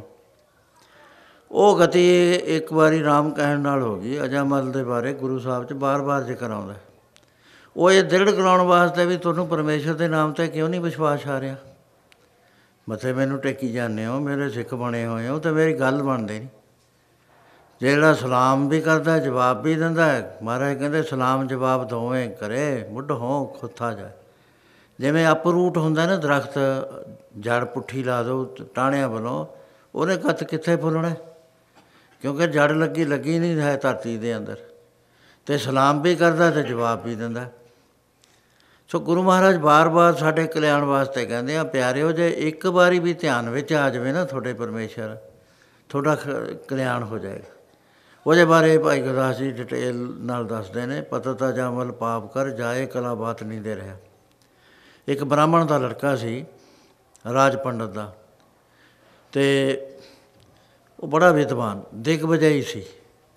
18 ਸਾਲ ਦੀ ਉਮਰ 'ਚ ਉਹਨੇ ਬੜੇ ਬੜੇ ਵਿਦਵਾਨਾਂ ਨੂੰ ਜਿੱਤ ਲਿਆ। ਵੇਦਾਂ ਦਾ ਗਿਆਤਾ ਸਾਰੇ ਸ਼ਾਸਤਰਾਂ ਦਾ ਗਿਆਤਾ ਸਾਰੇ ਕ- ਜਿਹੜੀ ਵੀ ਉਸ ਵੇਲੇ ਦਾ ਲਿਟਰੇਚਰ ਸੀ, ਉਹਦੇ ਮੁਕਾਬਲੇ ਤੇ ਕੋਈ ਗੱਲ ਨਹੀਂ ਸੀ ਕਰ ਸਕਦਾ। ਤੇ ਹੋਣਹਾਰ ਬਹੁਤ, ਗੁਰੂ ਦਾ ਮਨ ਉਹਦੇ ਉੱਤੇ ਬਹੁਤ ਆਇਆ ਹੋਇਆ। ਜਦ 18 ਸਾਲ ਦਾ ਹੋ ਗਿਆ, ਉਹਨੇ ਕਿਹਾ ਜਮਲ ਬੇਟਾ, ਜਵਾਨੀ ਆ ਗਈ ਤੇ ਹੁਣ ਤੈਨੂੰ ਮੈਂ ਇੱਕ ਆਦੇਸ਼ ਦਿੰਨਾ ਵੀ ਇਹ ਸ਼ਹਿਰ ਦੇ ਵਿੱਚ ਜਿਹੜਾ ਵੇਸ਼ਵਾਵਾਂ ਦਾ ਬਾਜ਼ਾਰ ਆ, ਉਹਦੇ ਵਿੱਚ ਨਾ ਜਾਈ। ਹੰਗਾਰਾ ਨਾ ਭਰਿਆ, ਨਾਰਾਜ਼ ਹੋ ਗਿਆ। ਕਹਿੰਦੇ, ਕੀ ਗੱਲ? ਕਹਿੰਦੇ, ਮਹਾਰਾਜ, ਤੁਸੀਂ ਤਾਂ ਮੈਨੂੰ ਬੱਚਾ ਹੀ ਜਾਣਿਆ। ਮੈਂ ਚਾਰੇ ਵੇਦ ਪੜ੍ਹਿਆ ਹੋਇਆ ਛੇ ਸ਼ਾਸਤਰਾਂ ਦਾ ਗਿਆਤਾ, ਸਾਰੇ ਪੁਰਾਣ ਪੜ੍ਹਿਆ ਹੋਇਆ। ਮੈਨੂੰ ਪਤਾ ਹੈ ਵੀ ਜੇ ਆਦਮੀ ਪਰਤਰਿਆ ਰਮਣ ਕਰੇ, ਤਾਂ ਉਹਨੂੰ ਰੌਰਵ ਨਰਕ ਦੇ ਵਿੱਚ ਲਿਜਾ ਕੇ ਥੰਮ ਇਕੱਠੇ ਕਰ- ਗਰਮ ਕਰਕੇ ਅੱਗ ਵਰਗੇ ਉਹਦੇ ਨਾਲ ਉਹਦੀ ਰੂਹ ਚਮੇੜ ਦਿੱਤੀ ਜਾਂਦੀ ਹੈ, ਫਿਰ ਉਹ ਹੈ ਕਰਲਾਪ ਕਰਦਾ। ਮੈਂ ਇਹ ਜੇ ਗੱਲ ਕਿਉਂ ਕਰ ਲੂੰ ਤੁਸੀਂ ਮੇਰੇ ਤੇ ਵਿਸ਼ਵਾਸ ਨਹੀਂ ਕਰੇ। ਕਹਿੰਦੇ, ਬੇਟਾ ਜਮਲ ਮਾਇਆ ਬੜੀ ਪਰਬਲ ਹੈ।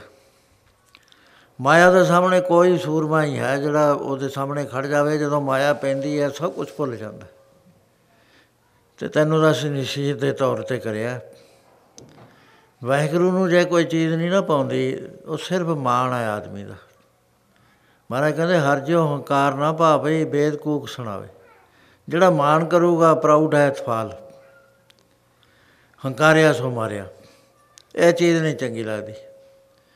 ਉਸੇ ਵੇਲੇ ਗੁਰੂ ਦੇ ਉੱਤੇ ਤਰਕ ਆ ਗਈ ਵੀ ਮੇਰੇ ਗੁਰੂ ਨੇ ਮੇਰੀ ਵਿਦਿਆ ਦਾ ਮਾਣ ਹੀ ਨਹੀਂ ਕਰਿਆ, ਮੈਂ ਇੰਨਾ ਦਿਗ ਵਜਾਈਆਂ ਕੋਈ ਪੰਡਤ ਵਿਦਵਾਨ ਮੇਰੇ ਸਾਹਮਣੇ ਬੋਲ ਨਹੀਂ ਸਕਦਾ ਤੇ ਮੈਨੂੰ ਬੱਚਾ ਹੀ ਜਾਣਿਆ। ਜੇ ਗੁਰੂ ਤੇ ਮਹਾਤਮਾ ਤੇ ਤਰਕ ਆ ਜਾਵੇ, ਛੇ ਕਲਾ ਵਿਰਾਗ ਦੀਆਂ, ਉਸੇ ਵੇਲੇ ਨਸ਼ਟ ਹੋ ਜਾਇਆ ਕਰਨੀ। ਸਭ ਤੋਂ ਮਾੜੀ ਚੀਜ਼ ਤਰਕ ਹੈ। ਆਪਣੇ ਗੁਰੂ ਤੇ ਵਿਦਿਆ ਦਾਤੇ ਤੇ ਨਾਮ ਦਾਤੇ ਤੇ ਤਰਕ ਆਈ ਤੇ ਉਹਦਾ ਗਿਆ, ਸਭ ਸੁੰਨਾ ਹੋ ਜਾਂਦਾ ਜਮਾਂ ਹੀ। ਬੇਅੰਤ ਐਸੀਆਂ ਸਾਖੀਆਂ ਗੁਰੂ ਘਰ ਚ ਆਉਂਦੀਆਂ ਨੇ। ਅਖੀਰ ਹੌਲੀ ਹੌਲੀ ਇੱਕ ਦਿਨ ਕਹਿਣ ਲੱਗਾ ਵੀ ਮੇਰੇ ਤੇ ਕੀ ਅਸਰ ਹੁੰਦਾ, ਮੈਂ ਜਾਣਾ ਦੋ ਚਾਰ ਦਿਨ ਘੁੰਮਿਆ, ਅਖੀਰ ਫਿਰ ਇੱਕ ਵਿਸ਼ਵਾ ਦੇ ਉਹਨੇ ਦੇਖਿਆ, ਉੱਥੇ ਹੌਲੀ ਹੌਲੀ ਗਿਰਦਾ ਗਿਰਦਾ ਇੰਨਾ ਗਿਰ ਗਿਆ ਵੀ ਸਾਰੇ ਸ਼ਹਿਰ 'ਚ ਬਦਨਾਮੀ ਹੋ ਗਈ। ਉਹਦੇ ਪਿਤਾ ਨੂੰ ਰਾਜੇ ਤੱਕ ਸ਼ਿਕਾਇਤ ਪਹੁੰਚੀ, ਰਾਜੇ ਨੇ ਕਿਹਾ ਵੀ ਪਿਤਾ ਨੂੰ ਪਿਤਾ ਕਹਿਣ ਲੱਗਾ ਵੀ ਮੈਂ ਤਾਂ ਬੇਦਾਵਾ ਦੇਤਾ ਉਹਦਾ। ਮੈਂ ਡਿਕਲੇਅਰ ਕਰਤਾ ਵੀ ਮੇਰਾ ਉਹ ਪੁੱਤਰ ਨਹੀਂ ਹੈ। ਰਾਜਾ ਨੇ ਕਿਹਾ ਇਹਨੂੰ ਸ਼ਹਿਰ ਚੋਂ ਕੱਢ ਦੋ। ਸ਼ਹਿਰ ਵਿੱਚੋਂ ਕੱਢਤਾ ਤੇ ਉਹ ਵੇਸ਼ਵਾ ਨੂੰ ਲੈ ਕੇ ਬਾਹਰ ਰਹਿਣ ਲੱਗ ਗਿਆ। ਹੁਣ ਵੇਦ ਵੇਦ ਦਾ ਸੁਣਾ ਨਹੀਂ ਸਕਦਾ ਪੜਿਆ ਤਾਂ ਵੇਦ ਸੀਗਾ। ਹੁਣ ਕੀ ਕਰਿਆ? ਲ- ਸੂਤ ਲੈ ਕੇ ਜਾਲ ਬਣਾ ਲਿਆ। ਜਾਲ ਦੇ ਵਿੱਚ ਬੰਨ ਕੇ ਚਲੇ ਜਾਇਆ ਕਰੇ। ਚੌਲ ਥੱਲੇ ਪਾ ਦਿਆ ਕਰੇ, ਜਾਲ ਵਿਛਾ ਦਿਆ ਕਰੇ, ਜਿੰਨੇ ਕੁ ਪੰਛੀ ਫਸਣ, ਲਿਆ ਕੇ ਕੁਝ ਵੇਚ ਦੇਵੇ ਕੁਝ ਆਪਣੇ ਖਾਣ ਨੂੰ ਲਿਆਵੇ, ਪਤਤ ਹੋ ਗਿਆ ਟੋਟਲੀ। ਪਤਤ ਜਮਲ ਪਾਪ ਕਰ ਜਾਏ, ਕਲਾ ਬਾਤ ਨਹੀਂ ਦੇ ਰਿਹਾ। ਗੁਰ ਤੇ ਬੇਮੁਖ ਹੋਏ, ਕੈ ਪਾਪ ਗਵਾਵੇ ਦੁਰ ਬਿਰਥਾ ਜਨਮ ਗਵਾਇਨ ਭਵ ਜਲ ਅੰਦਰ ਫਿਰਦਾ ਪਿਆ। ਪੂਰੀ ਤਰ੍ਹਾਂ ਨਾਲ ਜਨਮ ਬਿਰਥਾ ਚਲਿਆ ਗਿਆ, ਕਿਸੇ ਲੇਖੇ ਨਾ ਪਿਆ। ਫਿਰ ਛੇ ਪੁੱਤ ਜਾਏ ਵੇ, ਸਵਾ ਪਾਪਾਂ ਦਾ ਫਲ ਛੇ ਲਿਆ। ਛੇ ਪੁੱਤਰ ਹੋਏ।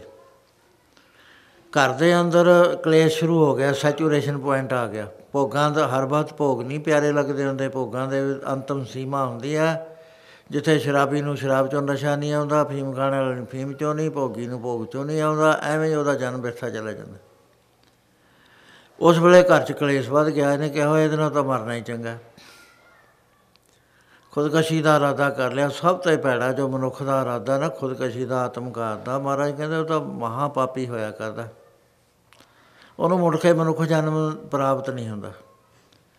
ਤੇ ਜਾਂਦੇ ਜਾਂਦੇ ਜਿਸ ਵਕਤ ਜਾ ਰਿਹਾ ਮਰਨ ਵਾਸਤੇ, ਤੋੜ ਉੜਦੀ ਦੇਖੀ, ਨਿਗਾਹ ਮਾਰੀ ਤਾਂ ਵੀ ਮਹਾਤਮਾ ਆ ਰਹੇ ਨੇ ਕੋਈ। ਉਹ ਮਹਾਤਮਾ ਜਦ ਨੇੜੇ ਆਏ, ਪਛਾਣ ਗਿਆ ਵੀ ਇਹ ਤਾਂ ਮੇਰਾ ਗੁਰੂ ਹੈ। ਸਾਰਾ ਯਾਦ ਆ ਗਿਆ ਪਿਛਲਾ ਸੀਨ ਬਈ ਗੁਰੂ ਨੇ ਮੈਨੂੰ ਰੋਕਿਆ ਸੀ, ਮੈਂ ਕਹਿਣਾ ਨਾ ਮੰਨਿਆ, ਮੇਰਾ ਹਾਲ ਆ ਹੋ ਗਿਆ। ਉਸ ਵੇਲੇ ਬਰਾਗ ਚ ਆ ਗਿਆ, ਚਰਨਾਂ ਤੇ ਟਹਿ ਪਿਆ, ਰੋਂਦਾ ਬਹੁਤ ਜ਼ੋਰ ਦੀ। ਗੁਰੂ ਕਹਿਣ ਲੱਗੇ, ਕੌਣ ਹੈ ਪ੍ਰੇਮੀਆਂ ਤੋਂ? ਕਹਿਣ ਲੱਗਾ, ਜੀ, ਮੈਂ ਪਤਤਾ ਜਾਮਲ। ਮਹਾਰਾਜ ਕਹਿੰਦੇ, ਪਿਆਰਿਆ, ਪਤਤ ਨਾ ਕਹਿ। ਦੇਖੋ, ਕੰਮ ਦੀ ਗੱਲ ਮੈਂ ਤੁਹਾਨੂੰ ਦੱਸਦਾ, ਸੁਣੋ ਧਿਆਨ ਨਾਲ। ਪਤਤ ਨਾ ਕਹਿ। ਮਹਾਰਾਜ ਮੈਂ ਪਤਤਾ, ਮੈਂ ਤਾਂ ਇੰਨੇ ਪਾਪ ਕਰ ਲਏ, ਮੇਰੇ ਨੇੜੇ ਕੋਈ ਨਹੀਂ ਆਉਂਦਾ। ਤੇ ਜਿੱਥੇ ਮੈਨੂੰ ਵਿਦਵਾਨ ਕਹਿੰਦੇ ਸੀ, ਅੱਜ ਮੈਨੂੰ ਪਤਤ ਕਹਿ ਕੇ ਬੁਲਾਇਆ ਜਾਂਦਾ। ਕਹਿੰਦੇ, ਨਹੀਂ ਪਿਆਰਿਆ, ਤੈਨੂੰ ਮੈਂ ਪਰਮੇਸ਼ਰ ਦੀ ਘਰ ਦੀ ਲੀਲਾ ਦੱਸਦਾ। ਸੰਤ ਦਾ ਦਰਸ਼ਨ ਕਦੇ ਭਾਗਾਂ ਤੇ ਬਗੈਰ ਨਹੀਂ ਹੁੰਦਾ। ਜੇ ਕੋਈ ਕਹੇ ਵੀ ਮੈਨੂੰ ਦਰਸ਼ਨ ਬਿਲਕੁਲ ਨਹੀਂ ਹੁੰਦਾ, ਨਾ ਸਤਸੰਗ ਦਾ, ਨਾ ਸੰਤ ਦਾ। ਇਹ ਦੋਏ ਚੀਜ਼ਾਂ ਭਾਗਾਂ ਤੋਂ ਬਗੈਰ ਨਹੀਂ ਹੋਇਆ ਕਰਦੀਆਂ ਬਿਨ ਭਾਗਾਂ ਸਤਸੰਗ ਨਾ ਲੱਭੈ, ਬਿਨ ਸੰਗਤ ਮੈਲ ਭਰੀ ਜਾ ਜੀਓ। ਇੱਕ ਵਾਰੀ ਆਹੀ ਗੱਲ ਕ੍ਰਿਸ਼ਨ ਮਹਾਰਾਜ ਨੇ ਪਾਂਡਵਾਂ ਦੇ ਨਾਲ ਬਚਨ ਕਰਦੇ ਕਹਿ ਦਿੱਤੀ। ਤਾਂ ਅਧਿਸ਼ਟਰ ਕਹਿਣ ਲੱਗਿਆ ਕਿ ਮਹਾਰਾਜ, ਐਨੀ ਤਾਂ ਨਹੀਂ ਹੈ ਵੀ ਬਿਨਾ ਭਾਗਾਂ ਤੋਂ ਦਰਸ਼ਨੇ ਨਾ ਹੋਣ ਸਤਸੰਗ ਦੇ। ਉਹ ਕਹਿੰਦੇ, ਨਹੀਂ ਅਧਿਸ਼ਟਰ ਸਤਸੰਗ 'ਚ ਨਹੀਂ ਆ ਸਕਿਆ ਕਰਦਾ। ਹਾਲਾਂਕਿ ਕੋਈ ਰੋਕ ਨਹੀਂ, ਸਾਰਿਆਂ ਨੂੰ ਇਨਵਾਈਟ ਕੀਤਾ ਜਾਂਦਾ ਹੈ। ਪਰ ਉਹਨਾਂ ਦੇ ਕਰਮ ਇੰਨੇ ਮਾੜੇ ਹੁੰਦੇ ਨੇ ਕਿ ਉਹ ਆ ਨਹੀਂ ਸਕਿਆ ਕਰਦੇ। ਕੋਈ ਬਹਾਨਾ ਲੱਗ ਜਾਏਗਾ, ਕੋਈ ਹੋਰ ਚੀਜ਼ ਹੋ ਜਾਏਗੀ, ਨਹੀਂ ਆ ਸਕਦੇ ਕਿਉਂਕਿ ਕਰਮ ਬਣੇ ਨਹੀਂ ਆ, ਭਾਗਾਂ ਤੇ ਬਗੈਰ ਗੱਲ ਨਹੀਂ ਹੁੰਦੀ, ਪਰਾਲਬਧ ਬਣਦੀ ਨਹੀਂ। ਜਾਂ ਪਰਾਲਬਧ ਨਾ ਹੋਵੇ, ਫਿਰ ਚੀਜ਼ ਮਿਲਿਆ ਨਹੀਂ ਕਰਦੀ। ਅਖੀਰ ਜਦ ਉਹਨਾਂ ਨੇ ਦੇਖਿਆ ਵੀ ਇਹ ਮੰਨਦੇ ਨਹੀਂ, ਕਹਿੰਦੇ ਅੱਜ ਨਮਾਇਸ਼ ਲੱਗੀ ਹੋਈ ਆ ਦਿੱਲੀ, ਕਹਿੰਦੇ ਹਾਂ ਜੀ। ਕਹਿੰਦੇ ਚਲੋ ਦੇਖ ਕੇ ਅੱਠ, ਅੱਜ ਸ਼ਾਮ ਨੂੰ ਇਕੱਠੇ ਹੋਵਾਂਗੇ। ਸ਼ਾਮ ਨੂੰ ਜਦ ਆਏ ਤਾਂ ਇਹ ਜਿਹੜਾ ਸੀਗਾ ਅਰਜਨ, ਉਹ ਤਾਂ ਉੱਥੇ ਚਲਿਆ ਗਿਆ ਜਿੱਥੇ ਤੀਰ ਅੰਦਾਜ਼ੀ ਹੁੰਦੀ ਸੀ। ਭੀਮ ਚਲਿਆ ਗਿਆ ਜਿੱਥੇ ਮੱਲ ਘੁਲਦੇ ਸੀ। ਸਹਿਦੇਵ ਚਲਿਆ ਗਿਆ ਜਿੱਥੇ ਘੋੜੇ ਵਗੈਰਾ ਸੀ ਤੇ ਨਕਲ ਚਲਿਆ ਗਿਆ ਜਿੱਥੇ ਗਊਆਂ ਵਗੈਰਾ ਸੀ। ਅਧਿਸ਼ਟਾ ਚਲਿਆ ਗਿਆ ਜਿੱਥੇ ਆਰਟ ਸੀਗੇ। ਤੇ ਸ਼ਾਮ ਨੂੰ ਜਦ ਇਕੱਠੇ ਹੋਏ, ਕ੍ਰਿਸ਼ਨ ਮਹਾਰਾਜ ਨੇ ਕਿਹਾ ਵੀ ਕੀ ਕੀ ਦੇਖਿਆ? ਆਪਣੀ ਆਪਣੀ ਸੁਣਾਉਣ ਲੱਗ ਗਏ ਸਾਰੇ ਵੀ ਮਹਾਰਾਜ ਇੰਨੇ ਸੂਰਮੇ ਆਏ, ਇਹ ਜੇ ਮੱਲ ਆਏ। ਕਹਿੰਦੇ satsang ਹੁੰਦਾ ਸੀ ਬਰੇਤੀ ਤੇ ਜਮਨਾ ਜੀ ਤੇ। ਕਹਿੰਦੇ ਹਾਂ ਮਹਾਰਾਜ, ਕਹਿੰਦੇ ਫਿਰ ਤੁਸੀਂ ਗਏ ਨਾ? ਕਹਿੰਦੇ ਜੀ ਐਵੇਂ ਹੀ ਨਹੀਂ ਗਏ। ਕਹਿੰਦੇ ਤੁਹਾਡੇ ਭਾਗ ਵਿੱਚ ਨਹੀਂ ਸੀਗਾ। satsang ਭਾਗ ਵਿੱਚ ਨਹੀਂ ਸੀਗਾ। ਇਸ ਕਰਕੇ ਨਹੀਂ ਤੁਹਾਨੂੰ ਮਿਲ ਸਕਿਆ। ਸੋ ਮਹਾਰਾਜ ਕਹਿੰਦੇ ਬਿਨ ਭਾਗਾਂ ਸਤਸੰਗ ਨਾ ਲੱਭੈ। ਬਗੈਰ ਭਾਗ ਤੇ ਸਤਸੰਗ ਦੀ ਪ੍ਰਾਪਤੀ ਨਹੀਂ ਹੁੰਦੀ। ਦੂਜੇ ਥਾਂ ਮਹਾਰਾਜ ਕਹਿੰਦੇ ਹਰ ਕੀਰਤ ਸਾਧ ਸੰਗਤ ਹੈ। ਹਰੀ ਦਾ ਜਸ ਕਰਨਾ ਤੇ ਸਾਧੂ ਦੀ ਸੰਗਤ ਕਰਨਾ, ਇਹ ਦੋ ਚੀਜ਼ਾਂ ਨਹੀਂ ਮਿਲਦੀਆਂ। ਕਰਮਾਂ ਤੋਂ ਬਗੈਰ ਨਹੀਂ ਮਿਲਦੇ। ਸਿਰਵ ਕਰਮਨ ਕੇ ਕਰਮਾਂ, ਸਭ ਤੋਂ ਵੱਡੇ ਕਰਮ ਨੇ, ਕਹੋ ਨਾਨਕ ਤਿਸ ਪਇਓ ਪ੍ਰਾਪਤ, ਜਿਸ ਪੁਰਬ ਲਿਖੇ ਕਰ ਲੈਣਾ। ਜੇ ਤਾਂ ਮੱਥੇ 'ਚ ਲਿਖ ਲਿਖਿਆ ਹੋਇਆ, ਤਾਂ ਤਾਂ ਆ ਜਾਊਗਾ, ਨਹੀਂ ਨਹੀਂ ਆਉਂਦਾ। ਇਹਦੀ ਥਾਂ ਤੇ ਕੋਈ ਆ ਜਾਵੇ, ਨੱਚਣ ਗਾਉਣ ਵਾਲਾ ਦੌੜਿਆ ਹੀ ਜਾਂਦਾ ਸੰਸਾਰ ਤੋੜਿਆ ਜਾਂਦਾ, ਪੁਲਿਸ ਨੂੰ ਪ੍ਰਬੰਧ ਕਰਨੇ ਔਖੇ ਹੋ ਜਾਂਦੇ ਨੇ। ਉੱਥੇ ਮੈਂ ਦੇਖਿਆ, ਚੰਡੀਗੜ੍ਹ ਜਦੋਂ ਕੋਈ ਆਉਂਦਾ ਨੱਚਣ ਗਾਉਣ ਵਾਲਾ, ਦ- ਸੜਕਾਂ ਬੰਦ ਹੋ ਜਾਂਦੀਆਂ ਵਨ ਵੇ ਟ੍ਰੈਫਿਕ ਹੋ ਜਾਂਦਾ, ਬਾਹਰ ਪੁਲਿਸ ਨੂੰ ਵਿਪਤਾ ਪਈ ਹੁੰਦੀ ਹੈ, ਸਾਂਭ ਨਹੀਂ ਹੁੰਦੇ। ਕਿਉਂਕਿ ਉਹਨਾਂ ਦੇ ਭਾਗ ਨਹੀਂ ਬਣੇ, ਮੰਦੇ ਭਾਗ ਨੇ। ਕਿੰਨਾ ਹੀ ਉਹਨਾਂ ਨੂੰ ਸਮਝਾ ਲਓ ਜਿੰਨਾ ਜੀ ਕਰਦਾ। ਨਹੀਂ, ਉਹਨਾਂ ਦੇ ਦਿਮਾਗ 'ਚ ਜਾਂਦੀ ਗੱਲ। ਸਾਰੇ ਮਹਾਪੁਰਸ਼ ਇਸ ਗੱਲ ਦੇ, ਤੇ ਵਿਚਾਰ ਕਰਦੇ ਨੇ ਵੀ ਹੁੰਦਾ ਕੀ ਹੈ, ਇਹਨਾਂ ਨੂੰ ਤਰਨ ਦੀ ਗੱਲ ਦੱਸੀ ਦੀ ਹੈ, ਸਭ ਤੋਂ ਉੱਤਮ ਬਾਤ ਇਹਨਾਂ ਨਾਲ ਕਰੀਦੀ ਹੈ। ਇਹ ਫਿਰ ਇਹਨਾਂ ਨੂੰ ਸਮਝ ਕਿਉਂ ਨਹੀਂ ਆਉਂਦੀ? ਕਿਉਂ ਫਿਰ ਦੁਨੀਆ ਨੱਠ ਨੱਠ ਕੇ ਉੱਥੇ ਜਾਂਦੀ ਹੈ? ਸੋ ਇਸ ਤਰ੍ਹਾਂ ਦੇ ਨਾਲ ਮਹਾਰਾਜ ਕਹਿੰਦੇ ਵੀ ਭਾਗ ਤੋਂ ਬਗੈਰ ਨਹੀਂ ਹੁੰਦਾ। ਸੋ ਉਹ ਮਹਾਤਮਾ ਕਹਿਣ ਲੱਗੇ ਕਿ ਪਿਆਰੇ ਅਜਮਲ ਬੇਟਾ, ਤੂੰ ਪਤਤ ਪਤਤ ਨਾ ਕਰ। ਤੇਰੇ ਅਜੇ ਪੁੰਨ ਕਰਮ ਬਚੇ ਹੋਏ ਨੇ। ਤੇਰਾ ਸਾਡਾ ਮਲਾਪ ਤਾਂ ਹੋ ਗਿਆ। ਪੂਰਵ ਕਰਮ ਅੰਕਰ ਜਬ ਪ੍ਰਗਟਿਓ ਪੇਟਿਓ ਪੁਰਖ ਰਸਕ ਬੈਰਾਗੀ, ਮਿਟਿਓ ਅੰਧੇਰ ਮਿਲਤ ਹਰ ਨਾਨਕ, ਜਨਮ ਜਨਮ ਕੀ ਸੋਈ ਜਾਗੀ। ਜੇ ਮੱਥੇ ਦੇ ਲੇਖ ਉਗੜਾਉਣ ਫੇਰ ਸਾਧੂ ਨਾਲ ਮਲਾਪ ਹੋਇਆ ਕਰਦਾ, ਸਾਸੰਗ ਦੀ ਪ੍ਰਾਪਤੀ ਹੋਇਆ ਕਰਦੀ ਹੈ। ਸੋ ਇਹ ਮਹਾਤਮਾ ਕਹਿਣ ਲੱਗੇ ਕਿ ਕੋਈ ਨਾ, ਤੇਰੇ ਇੱਕ ਪੁੱਤਰ ਹੋਣਾ ਹੈ। ਉਹਦਾ ਨਾਮ ਨਰਾਇਣ ਰੱਖੀ। ਨਰਾਇਣ ਨਰਾਇਣ ਕਰੀ ਜਾਈ। ਕਹਿੰਦਾ, ਅੱਛਾ, ਮਹਾਤਮਾ ਨੇ ਕਿਹਾ, ਜੇ ਤਾਂ ਮੈਂ ਇਹਨੂੰ ਕਿਹਾ ਵੀ ਭਜਨ ਕਰ, ਇਹਨੇ ਕਰਨਾ ਨਹੀਂ, ਮੁੰਡੇ ਦਾ ਨਾਮ ਹੀ ਰੱਖ ਦਿੰਦੇ ਆ ਨਰਾਇਣ ਆਪੇ ਕਰੀ ਜੋ ਛੋਟਾ ਬੱਚਾ ਹੈ। ਵਾਪਸ ਮੋੜ ਦਿੱਤਾ। ਪੁੱਤ ਪੰਨਾ ਸਤਵਾ, ਨੌ ਧਰਨ ਨੂੰ ਚਿਤ ਹੋਇਆ ਚਿਤ ਚ ਵਾਹ ਹੋਇਆ ਵੀ ਮਹਾਪੁਰਸ਼ਾਂ ਕੋ ਰਜਾਵਾਂ ਉਹਨਾਂ ਦੇ ਮੁਖ ਤੋਂ ਨਾਮ ਰਖਾਵਾਂ ਇਹਨਾਂ ਦਾ। ਗੁਰਦੁਆਰੇ ਜਾ ਕੇ ਗੁਰਮੁਖ ਨਾਮ ਨਰਾਇਣ ਕਿਹਾ, ਜਦ ਗੁਰੂ ਦੇ ਦੁਆਰੇ ਪਹੁੰਚਿਆ, ਤਾਂ ਉਹ ਮਹਾਪੁਰਸ਼ਾਂ ਨੇ ਕਿਹਾ ਵੀ ਨਰਾਇਣ ਰੱਖ ਲੈ ਇਹਦਾ ਨਾਮ। ਹੁਣ ਅੰਤਕਾਲ ਜੇ ਸਾਰਿਆਂ ਤੇ ਆਉਣਾ ਸਾਧ ਸੰਗਤ ਜੀ ਸਭ ਤੇ ਆਉਂਦਾ ਕੋਈ ਵੀ ਬੰਦਾ ਦੁਨੀਆ 'ਚ ਐਸਾ ਨਹੀਂ ਚਾਹੇ ਰਾਜਾ ਹੈ, ਚਾਹੇ ਰਾਣਾ ਹੈ, ਚਾਹੇ ਅਵਤਾਰ ਹੈ ਚਾਹੇ ਉਹ ਵੱਡੇ ਤੇ ਵੱਡਾ ਹੈ। ਇਹ ਸੰਸਾਰ ਤੋਂ ਜਾਣਾ ਹੀ ਜਾਣਾ ਹੈ। ਗੁਰੂ ਮਹਾਰਾਜ ਨੇ ਇੱਕ ਥਾਂ ਦੇ ਉੱਤੇ ਗਿਣਦੇ ਹੋਏ ਵੱਡਿਆਂ ਵੱਡਿਆਂ ਦਾ ਨਾਮ ਲੈਂਦੇ ਐਸਾ ਫਰਮਾਨ ਕਰਿਆ ਏਕ ਸ਼ਿਵ ਭੇਕ ਗਏ ਇੱਕ ਫੇਰ ਪਏ ਗਏ ਗਏ ਫੇਰ ਉਹ ਰਾਮਚੰਦਰ ਕ੍ਰਿਸ਼ਨ ਕਾਰ ਕੀ ਅਨੇਕ ਹੈ।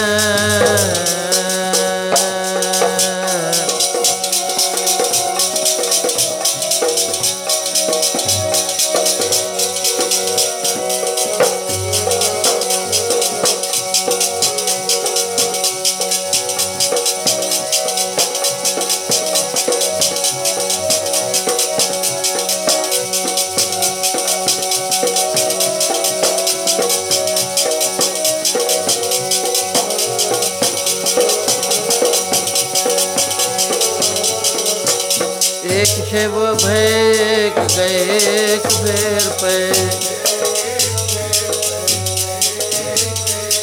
ਉਹ ਰਾਮ ਚੰਦਰ ਕ੍ਰਿਸ਼ਨ ਕੇ ਉਤਾਰ ਦੀ ਅਨੇਕ ਹੈ ਵਰਮਾਓ ਕ੍ਰਿਸ਼ਨ ਕਿਤੇ ਵੇਦੋ ਪ੍ਰਾਨ ਕਿਤੇ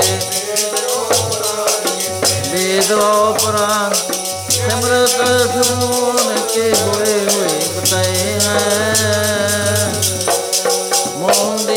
हैं ਮੋਂਦੀ ਮਦਾਰ ਕਿਤੇ ਹੰਖਾ ਅਵਤਾਰ ਓਏ ਹੰਖਾ ਅਵਤਾਰ ਕਿਤੇ ਕਾਰ ਬਸ ਪਏ ਹੈ।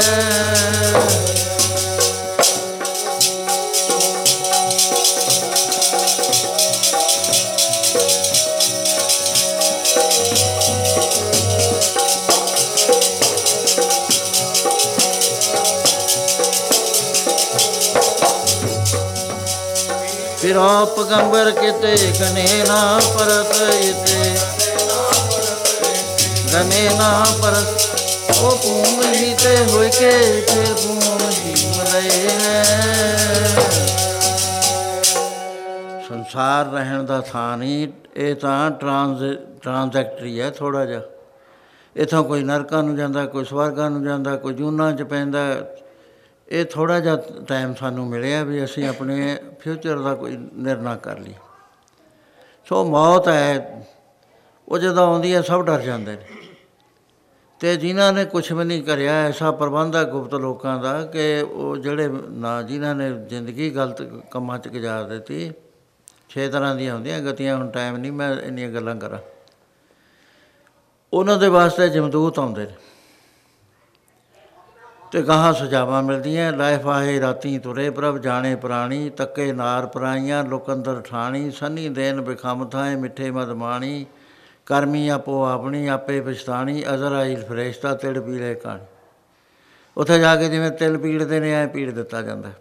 ਜਿਹਨੇ ਆਪਣਾ ਜੀਵਨ ਵਿਮੁਖ ਹੋ ਕੇ ਗਰਾ ਗਵਾ ਦਿੱਤਾ। ਤੇ ਜਦੋਂ ਅੰਤ ਵੇਲਾ ਆਇਆ, ਅੰਤਕਾਲ ਜਮਦੂਤ ਵੇਖ ਭਿਆਨਕ ਰੂਹਾਂ ਦੇਖ ਕੇ, ਇਹਦਾ ਬਾਹਰ ਸਾਰਿਆਂ ਨਾਲ ਪੈਣਾ ਕਿਸੇ ਨੂੰ ਮੌਤ ਦਾ ਫਲ ਮਿੱਠਾ ਲੱਗਣਾ, ਕਿਸੇ ਨੂੰ ਕੌੜਾ ਲੱਗਣਾ।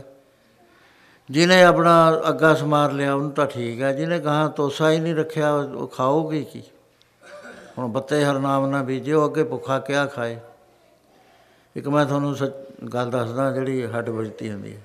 ਚੰਡੀਗੜ੍ਹ ਮੈਂ ਰਹਿੰਦਾ ਸੀ। ਉੱਥੇ ਮੇਰੇ ਘਰੋਂ ਤੁਹਾਡੇ ਵੀ ਜੀ ਗੁਰਦਾਰੇ ਰੋਜ਼ ਜਾਂਦੇ ਸੀ ਨਿਤਨੇਮ ਤੇ ਉਹ ਰਸਤੇ 'ਚ ਇੱਕ ਬੀਬੀ ਹੋਰ ਜਾਇਆ ਕਰਦੀ ਸੀ, ਉਹ ਉਹਨਾਂ ਨੂੰ ਮਿਲ ਜਾਂਦੇ ਸੀ। ਉਹਦੇ ਪੋਟਲੀਆਂ ਹੁੰਦੀਆਂ ਸਾਰੀਆਂ ਰੱਖੀਆਂ ਉਹਨੇ ਇੱਕ ਦਿਨ ਕਿਹਾ, ਕਹਿੰਦੀ, ਭੈਣ, ਤੂੰ ਪੋਟਲੀਆਂ ਬੜੀਆਂ ਬੰਨ ਕੇ ਲਿਜਾਨੀਆਂ ਕਿਸੇ 'ਚ ਦਾਲ ਹੈ, ਕਿਸੇ 'ਚ ਨਮਕ ਹੈ, ਕਿਸੇ 'ਚ ਆਟਾ ਹੈ, ਕਿਸੇ 'ਚ ਕੁਛ ਹੈ। ਇਹ ਕੀ ਗੱਲ ਹੈ ਕਹਿੰਦੀ, ਜੇ ਸੁਣਨਾ ਹੈ ਨਾ ਇੱਥੇ ਹੀ ਬਹਿ ਜਾ। ਪਾਰਕ ਸੀਗਾ, ਉੱਥੇ ਬਹਿ ਗਏ। ਕਹਿਣ ਲੱਗੀ, ਮੇਰਾ ਨਾਮ ਸਰਜੀਤ ਕੌਰ ਹੈ। ਮੈਂ ਤੁਹਾਡੇ ਗੁਆਂਢ ਰਹਿੰਦੀ ਹਾਂ ਨੇੜੇ ਹੀ, ਬਹੁਤੀ ਦੂਰ ਨਹੀਂ ਰਹਿੰਦੀ। ਤੇ ਮੈਂ ਚੜ੍ਹਾਈ ਕਰ ਗਈ ਸੀ।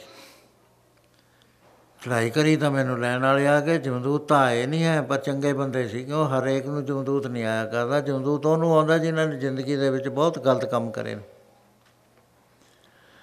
ਕਈ ਮੈਨੂੰ ਲਈ ਜਾਂਦੇ ਨੇ, ਮੈਨੂੰ ਪਿਆਸ ਲੱਗੀ। ਕਿ ਮੈਂ, ਮੈਨੂੰ ਪਿਆਸ ਲੱਗੀ ਹੋਈ ਹੈ ਮੈਂ ਪੰਜ ਸੱਤ ਵਾਰੀ ਕਿਹਾ। ਉਹ ਕਹਿੰਦੇ, ਪਾਣੀ ਆ ਜਾਂਦਾ। ਪਾਣੀ ਆ ਗਿਆ, ਕਹਿੰਦੇ ਜਿਹੜੇ ਬਰਤਨ ਨੂੰ ਹੱਥ ਲਾਵਾਂ, ਖਾਲੀ, ਜਿਹੜੇ ਨੂੰ ਲਾਵਾਂ, ਖਾਲੀ। ਕਹਿੰਦੇ, ਮੈਂ ਕਿਹਾ, ਭਾਈ, ਇਹ ਤਾਂ ਪਾਣੀ ਭਰਿਆ ਹੁੰਦਾ, ਮੇਰੇ ਹੱਥ ਲਾਉਂਦੇ ਖਾ ਸੁੱਕ ਜਾਂਦਾ। ਕਹਿੰਦੇ, ਬੀਬੀ, ਪਾਣੀ ਤਾਂ ਦਾਨ ਇੱਥੇ ਤਾਂ ਉਹ ਚੀਜ਼ ਮਿਲਦੀ ਹੈ, ਜਿਹੜੀ ਦੁਨੀਆ 'ਚ ਬੀਜੀ ਜਾਂਦੀ ਹੈ। ਨਾਨਕ ਅੱਗੇ ਸੋ ਮਿਲੇ, ਜੋ ਖੱਟੇ ਕਾਲੇ ਦੇ। ਇੱਥੇ ਕੁਝ ਦੇ ਦਿੱਤਾ ਨਹੀਂ ਹੈ ਗਾਂ ਕੀ ਭਾਲਦਾ ਫਿਰ ਕਈ ਮੈਂ ਚੁੱਪ ਕਰ ਗਈ। ਫਿਰ ਮੈਂ ਕਿਹਾ, ਮੈਨੂੰ ਤਾਂ ਭੁੱਖ ਬਹੁਤ ਲੱਗੀ ਹੈ। ਕਈ ਥਾਲ ਆ ਕੇ ਤਰ੍ਹਾਂ ਤਰ੍ਹਾਂ ਦੇ, ਜਿਹੜੇ ਮੈਂ ਹੱਥ ਲਾਵਾਂ, ਉੱਤੇ ਉੜ ਜੇ ਧਰਮਰਾਜ ਦੇ ਜਦ ਮੈਂ ਗਈ, ਕਹਿੰਦੇ ਉੱਥੇ ਉਹ ਕਹਿਣ ਲੱਗੇ ਵੀ ਇਹ ਤੁਸੀਂ ਗਲਤ ਲੈ ਆਏ। ਇਹਨਾਂ ਦੇ ਘਰ ਦੇ ਪਿੱਛੇ ਹੀ ਐਸੇ ਨਾਮ ਦੀ ਇੱਕ ਬੀਬੀ ਹੈ ਜਾਓ ਐਸੇ ਉਮਰ ਦੀ, ਜਾਓ ਜਲਦੀ ਕਰੋ। ਇਹ ਸਰੀਰ ਨਾ ਕਿਤੇ ਅਗਨ ਤੇ ਧਰ ਦੇ ਉਹ ਜਦ ਵਾਪਸ ਕਹਿੰਦੀ, ਮੈਂ ਤਾਂ ਜਿਉਂਦੀ ਹੋ ਗਈ, ਸਾਡੇ ਘਰ 'ਚ ਖੁਸ਼ੀ ਹੋ ਗਈ। ਕਹਿੰਦੀ, ਮੈਂ ਕਿਹਾ ਉਹ ਤਾਂ ਉਹਨੂੰ ਲੈਣ ਗਏ ਨੇ। ਉੱਥੇ ਤਾਂ ਪਿੰਜਰ ਹੋ ਗਿਆ, ਮਰ ਗਈ ਉਹ। ਕਹਿੰਦੀ, ਭੈਣ, ਮੈਂ ਉਦੋਂ ਦੀ ਨਾ ਸਾਰਾ ਕੁਝ ਲੈ ਜਾਨੀ ਆ, ਮੈਂ ਦੇਖ ਆਈ ਵੀ ਉੱਥੇ ਕੁਝ ਨਹੀਂ ਮਿਲਦਾ। ਹੁਣ ਬੱਤੇ ਹਰਨਾਮ ਨਾ ਬੀਜਿਆ, ਅੱਗੇ ਭੁੱਖਾ ਖਾਏ, ਦਿੱਤਾ ਹੀ ਮਿਲਦਾ ਦਰਗਾਹ ਦੇ ਅੰਦਰ। ਸੋ ਭੁੱਖ ਕਟਣੀ ਪੈਂਦੀ ਹੈ ਸੋ ਇਸ ਤਰ੍ਹਾਂ ਦੂਤਾਂ ਦਾ ਦੁੱਖ, ਮਹਾਰਾਜ ਕਹਿੰਦੇ ਵੱਡੇ ਦੁੱਖਾਂ ਚੋਂ ਹੈ। ਇਹਦਾ ਬਾਹ ਹਰੇਕ ਨਾਲ ਪੈਣਾ ਤੇ ਅੰਤਕਾਲ ਜਮਦੂਤ ਵੇਖ, ਪੁੱਤਰ ਨਰਾਇਣ ਬੋਲੇ, ਛਾਇਆ, ਉਸ ਵੇਲੇ ਨੇੜੇ ਕੋਈ ਹੈ ਨਹੀਂ ਸੀ, ਪੁੱਤਰ ਨੂੰ ਆਵਾਜ਼ ਮਾਰਤੀ। ਆਵਾਜ਼ ਮਾਰਦੇ ਮਾਰਦੇ ਉਹਦਾ ਜਿਹੜਾ ਪਹਿਲਾ ਵਿਦਿਆ ਦਾ ਸੀ ਪ੍ਰਤਾਪ ਉੱਠ ਖੜੇ ਜਾਗ ਆ ਗਈ। ਇੱਕ ਕਿੰਨਾ ਮੂਮੈਂਟਰੀ ਕੰਮ ਸੀ ਥੋੜਾ ਜਿਹਾ। ਉਹ ਕਹਿੰਦਾ, ਇਹ ਤਾਂ ਮੇਰਾ ਪੁੱਤਰ ਹੈ, ਇਹਦਾ ਸਹਾਇਤਾ ਨਹੀਂ ਕਰਨੀ। ਉਸ ਵੇਲੇ ਵਿਦਵਾਨ ਸੀਗਾ, ਉਸੇ ਵੇਲੇ ਪਰਿਪੂਰਨ ਸ਼ਕਤੀ ਜਿਹੜਾ ਵੈਗਰੂ ਹਰੇਕ ਦੇ ਨਾਲ ਅੰਦਰ ਬਾਹਰ ਹੈ। ਉਸ ਨੂੰ ਆਵਾਜ਼ ਮਾਰਤੀ। ਉਹ ਆਵਾਜ਼ ਮਾਰਨ ਦੇ ਨਾਲ ਹੋਇਆ ਕਿ ਮਹਾਰਾਜ ਕਹਿੰਦੇ, ਅਜਾਮਲ ਪ੍ਰੀਤ ਪੁੱਤਰ ਪ੍ਰਤ ਕੀਨੀ ਕਰ ਨਾਰਾਇਣ ਬੁਲਾਰੇ। ਮੇਰੇ ਠਾਕਰ ਕੇ ਮਨ ਭਈ ਭਾਵਨੀ ਜਮ ਕੰਕਰ ਮਾਰ ਬਜ਼ਾਰੇ ਉਸੇ ਵੇਲੇ ਜਮਦੂਤਾਂ ਨੂੰ ਕਹਿੰਦੇ ਮਾਰ ਕੇ ਨਠਾਤ। ਅੰਤਕਾਲ ਜਮਦੂਤ ਵੇਖ ਪੁੱਤ ਨਾਰਾਇਣ ਬੋਲੇ ਛੋਇਆ, ਛਾਇਆ। ਨਾਰਾਇਣ ਨੂੰ ਆਵਾਜ਼ ਮਾਰੀ ਤੇ ਉਹਨੇ ਹੋਇਆ ਕਿ ਜਮਗਣ ਮਾਰੇ ਹਰ ਜਨਾ ਗਿਆ ਸੁਰਗ ਜਮ ਡੰਡਨਾ ਸਿਆ ਨਾਏ ਲਏ ਦੁਖ ਡੇਰਾ ਟਿਆ ਮਾਰੇ ਕਹਿੰਦੇ, ਇੱਕ ਵਾਰੀ ਆ ਤੇਰੇ ਅਜੇ ਵੀ ਸਮਝ ਨਹੀਂ ਆਉਂਦੀ ਇਹ ਗੱਲ। ਜਾਂ ਤਾਂ ਮੈਨੂੰ ਕਹਿੰਦੇ ਵੀ ਝੂਠ ਬੋਲਦੇ ਹੋ ਤੁਸੀਂ, ਤਾਂ ਵੀ ਤੁਹਾਡਾ ਵਧੀਆ ਹੋ ਜੂ ਜਸਟੀਫਿਕੇਸ਼ਨ ਹੋ ਜਾਏਗੀ। ਵੀ ਗੁਰੂ ਐਵੇਂ ਕਹਿੰਦੇ ਨੇ ਤਾਂ ਸਾਨੂੰ ਸਮਝਾਉਣ, ਜਿਵੇਂ ਮਾਵਾ ਕਹਿੰਦੀ ਆ ਵੀ ਅੰਦਰ ਭੂਤ ਬੈਠਾ। ਵੀ ਸਾਨੂੰ ਸਮਝਾਉਣ ਵਾਸਤੇ ਕਹਿ ਰਹੇ ਨੇ, ਗੱਲ ਕੋਈ ਨਹੀਂ, ਅਸੀਂ ਤਾਂ ਲੱਗੇ ਹੋਏ ਆ ਜਿੱਥੇ ਲੱਗੇ ਹੋਏ ਆ ਮਹਾਰਾਜ ਕਹਿੰਦੇ, ਤੇਰੀ ਵਾਰੀ ਆ ਗਈ, ਭਈ ਪ੍ਰਾਪਤ ਮਨੁੱਖ ਦੇਵਰੀਆ ਗੋਬਿੰਦ ਮਿਲਣ ਕੀ ਇਹ ਤੇਰੀ ਵਰੀਆ ਅਬਰ ਕਾਜ ਤੇਰੇ ਕਿਤੇ ਨਾ ਕਾਮ। All other works except Naam are worthless ਕਿਸੇ ਕੰਮ ਨਹੀਂ ਆਉਂਦੇ। ਕਿਉਂਕਿ ਇਹ ਸਾਥ ਨਹੀਂ ਦਿੰਦੇ, ਦਰਗਾਹ ਵਿੱਚ ਨਾਮ ਨੇ ਨਾਲ ਜਾਣਾ। ਸੋ ਇਸ ਤਰ੍ਹਾਂ ਨਾਮ ਦਾ ਮੁੱਲ ਕੋਈ ਪਾ ਨਹੀਂ ਸਕਦਾ। ਕਹਿੰਦੇ ਮਰਦਾਨਿਆਂ, ਨਾਮ ਦਾ ਪਤਾ ਸੰਤਾਂ ਨੂੰ ਹੁੰਦਾ ਹੈ, ਹੋਰ ਕਿਸੇ ਨੂੰ ਨਹੀਂ ਪਤਾ। ਇਹਨੇ ਬਚਨ ਕਰਦੇ ਹੀ ਸਾਲਥਰਾਏ ਆ ਗਿਆ। ਸੱਚੇ ਪਾਤਸ਼ਾਹ, ਬਹੁਤ ਕੀਮਤੀ ਲਾਲ ਸੀ। ਤੁਹਾਡੇ ਦਰਸ਼ਨ ਹੋ ਗਏ, ਮੇਰੇ ਭਾਗ ਜਾਗ ਪਏ। ਮਹਾਰਾਜ ਕਹਿੰਦੇ ਸਾਲਥਰਾਏ ਤੇਰੇ ਕੋਲ ਤਾਂ ਉਹ ਤੋਂ ਕਿਤੇ ਜ਼ਿਆਦਾ ਕੀਮਤੀ ਚੀਜ਼ਾਂ ਨੇ। ਕਹਿੰਦਾ, ਨਾ ਸੱਚੇ ਪਾਤਸ਼ਾਹ ਉਹਦਾ ਮੁੱਲ ਹੈ। ਜੇ ਉਹ ਵੇਚਣਾ ਹੈ ਤਾਂ 3-4 ਮਹੀਨੇ ਤੁਹਾਨੂੰ ਠਹਿਰਨਾ ਪਏਗਾ। ਮੈਂ ਜੌਹਰੀ ਜਿਹੜੇ ਹੈ, ਸੂਰਤ ਦੇ, ਬੰਬੇ ਵਗੈਰਾ ਦੇ, ਉਹ ਬੁਲਾਵਾਂਗਾ। ਇਕੱਠੇ ਹੋ ਕੇ ਬੋਰਡ ਬੈਠੇਗਾ। ਇਹਦਾ ਮੁੱਲ ਕੋਈ ਦੇ ਨਹੀਂ ਸਕਦਾ, ਜਿਹੜੀ ਚੀਜ਼ ਦਾ ਮੁੱਲ ਹੈ ਜਿੰਨਾ ਕੁ ਠ- ਬਣਾਉਣਗੇ, ਉਹਨਾਂ ਕੁ ਦੇ ਦਾਂਗੇ। ਮਹਾਰਾਜ ਕਹਿੰਦੇ, ਤੇਰੇ ਕੋਲ ਇਸ ਤੋਂ ਵੀ ਕੀਮਤੀ ਚੀਜ਼ਾਂ ਨੇ। ਕਹਿੰਦਾ, ਮਹਾਰਾਜ, ਮੇਰੇ ਕੋਲ ਤਾਂ ਕੋਈ ਨਹੀਂ ਹੈ। ਕਹਿੰਦੇ, ਦੇਖ, ਤੇਰਾ ਸਰੀਰ ਹੈ ਨਾ ਜਿਹੜਾ, ਇਹਦੇ ਵਿੱਚ ਜਿਹੜਾ ਸਵਾਸ ਹੈ ਇਹਦੀ ਕੋਈ ਕੀਮਤ ਨਹੀਂ ਹੈ। ਸਵਾਸ ਦੀ ਗੱਲ ਸਮਝਣ ਵਾਸਤੇ ਇੱਕ ਤੁਹਾਨੂੰ ਫੈਕਚੁਅਲ ਗੱਲ ਮੈਂ ਦੱਸਦਾ। ਸਿਕੰਦਰ ਆਜ਼ਮ ਜਿਹਨੂੰ ਅਲੈਗਜ਼ੈਂਡਰ ਦੀ ਗ੍ਰੇਟ ਕਹਿੰਦੇ ਨੇ, ਉਹਨੇ ਹਿੰਦੁਸਤਾਨ ਤੇ ਹੱਲਾ ਕੀਤਾ। 2300 ਸਾਲ ਤੋਂ ਉੱਤੇ ਹੋ ਗਏ। ਉਹਨੇ ਰਾਜੇ ਜਿੱਤ ਲਏ। ਰਾਜਾ ਪੋਰ ਸੜਿਆ, ਉਹਨੂੰ ਵੀ ਜਿੱਤ ਲਿਆ ਉਹਨੇ। ਉਹਦੇ ਬਾਅਦ ਉਹਦੇ ਸਿਪਾਹੀਆਂ ਨੇ ਕਿਹਾ ਵੀ, ਸ- ਸਾਨੂੰ ਤਾਂ 12 ਸਾਲ ਹੋ ਗਏ ਲੜਦਿਆਂ ਨੂੰ। ਸਾਡੇ ਚੋਂ ਅੱਧੇ ਤਾਂ ਮਰ ਗਏ। ਤੇ ਜੇ ਹੋਰ ਲੈ ਗਿਆ, ਅਸੀਂ ਸਾਰੇ ਹੀ ਮਰ ਜਾਾਂਗੇ। ਪਿੱਛੇ ਨੂੰ ਚੱਲ। ਦੂਜਾ ਭਾਰਤ ਵਰਸ਼ ਦੇ ਰਾਜੇ ਇੰਨੇ ਮਜ਼ਬੂਤ ਨੇ, ਇਹਨਾਂ ਨਾਲ ਅਸੀਂ ਲੜ ਨਹੀਂ ਸਕਦੇ। ਪੁਲਿਸ ਨੇ ਹੀ ਨਹੀਂ ਸਾਨੂੰ ਬਦਲਣ ਦਿੱਤਾ ਤਿੰਨ ਚਾਰ ਮਹੀਨੇ। ਜਰਨੈਲਾਂ ਨੇ ਵੀ ਇਹ ਗੱਲ ਕਹਤੀ, ਅਖੀਰ ਬਾਇਆ ਸਿੰਧ ਕਿਸ਼ਤੀਆਂ ਬਣਾ ਲੀਆਂ ਤੇ ਉਹਨਾਂ 'ਚ ਬੈਠ ਕੇ ਚੱਲ ਪਿਆ, ਅੱਗੇ ਜਾ ਕੇ ਜਹਾਜ਼ ਲੈ ਲਏ। ਤੇ ਜਦੋਂ ਬਾਬਲਕੁੰਡੀ ਦੇ ਮੁਕਾਮ ਤੇ ਪਹੁੰਚਿਆ, ਜਹਾਜ਼ ਛੱਡਤੇ ਤੇ ਉੱਥੋਂ ਪੈਦਲ ਚੱਲ ਪਏ। ਉੱਥੇ ਸਮੁੰਦਰ 'ਚ ਇਸ਼ਨਾਨ ਕਰਦੇ ਨੂੰ ਗਰਮ ਸਰਦ ਗਰਮ ਸਰਦ ਹੋ ਗਿਆ, ਬਿਮਾਰੀ ਲੱਗ ਗਈ। ਉਹ ਦਵਾਈਆਂ ਦਿੰਦੇ, ਰਾਜੀ ਨਹੀਂ ਹੋ ਰਿਹਾ। ਬਹੁਤ ਬਿਮਾਰੀ ਵਧੀ, ਤਾਂ ਚ ਘਰ ਨੂੰ ਵੀ ਛੇਤੀ ਛੇਤੀ ਜਾ ਰਿਹਾ ਤੇ ਅਖੀਰ ਇੱਕ ਦਿਨ ਕਹਿਣ ਲੱਗਿਆ, ਜੋਤਸ਼ੀਆਂ ਨੂੰ, ਕਹਿੰਦਾ ਵੀ ਇਹ ਦੱਸੋ, ਮੇਰੀ ਮੌਤ ਕਦ ਹੋਣੀ ਹੈ?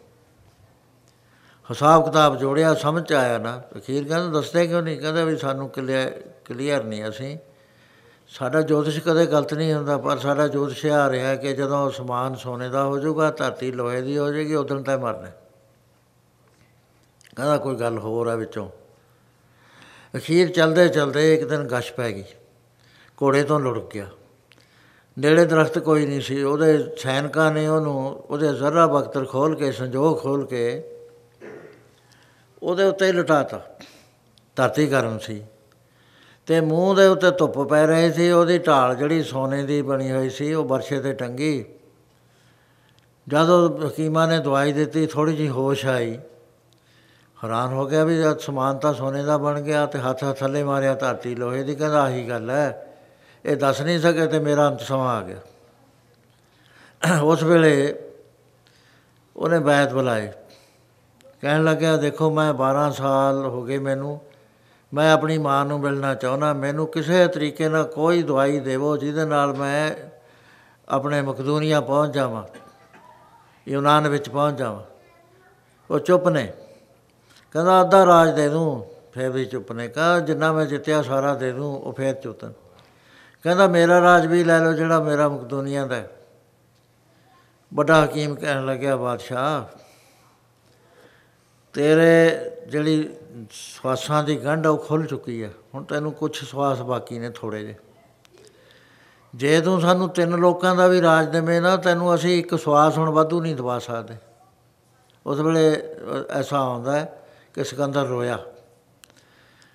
ਉਹ ਕਹਿਣ ਲੱਗਾ ਵੀ ਦੇਖੋ ਮੈਨੂੰ ਮੇਰੀਆਂ ਅੱਖਾਂ ਖੋਲਤੀਆਂ ਤੁਸੀਂ। ਇੰਨਾ ਮੈਂ ਗਾਫਲ ਰਿਹਾ ਕਿ ਮੈਨੂੰ ਸਵਾਸ ਦੀ ਕੀਮਤ ਦਾ ਹੀ ਨਾ ਪਤਾ ਲੱਗ ਸਕਿਆ।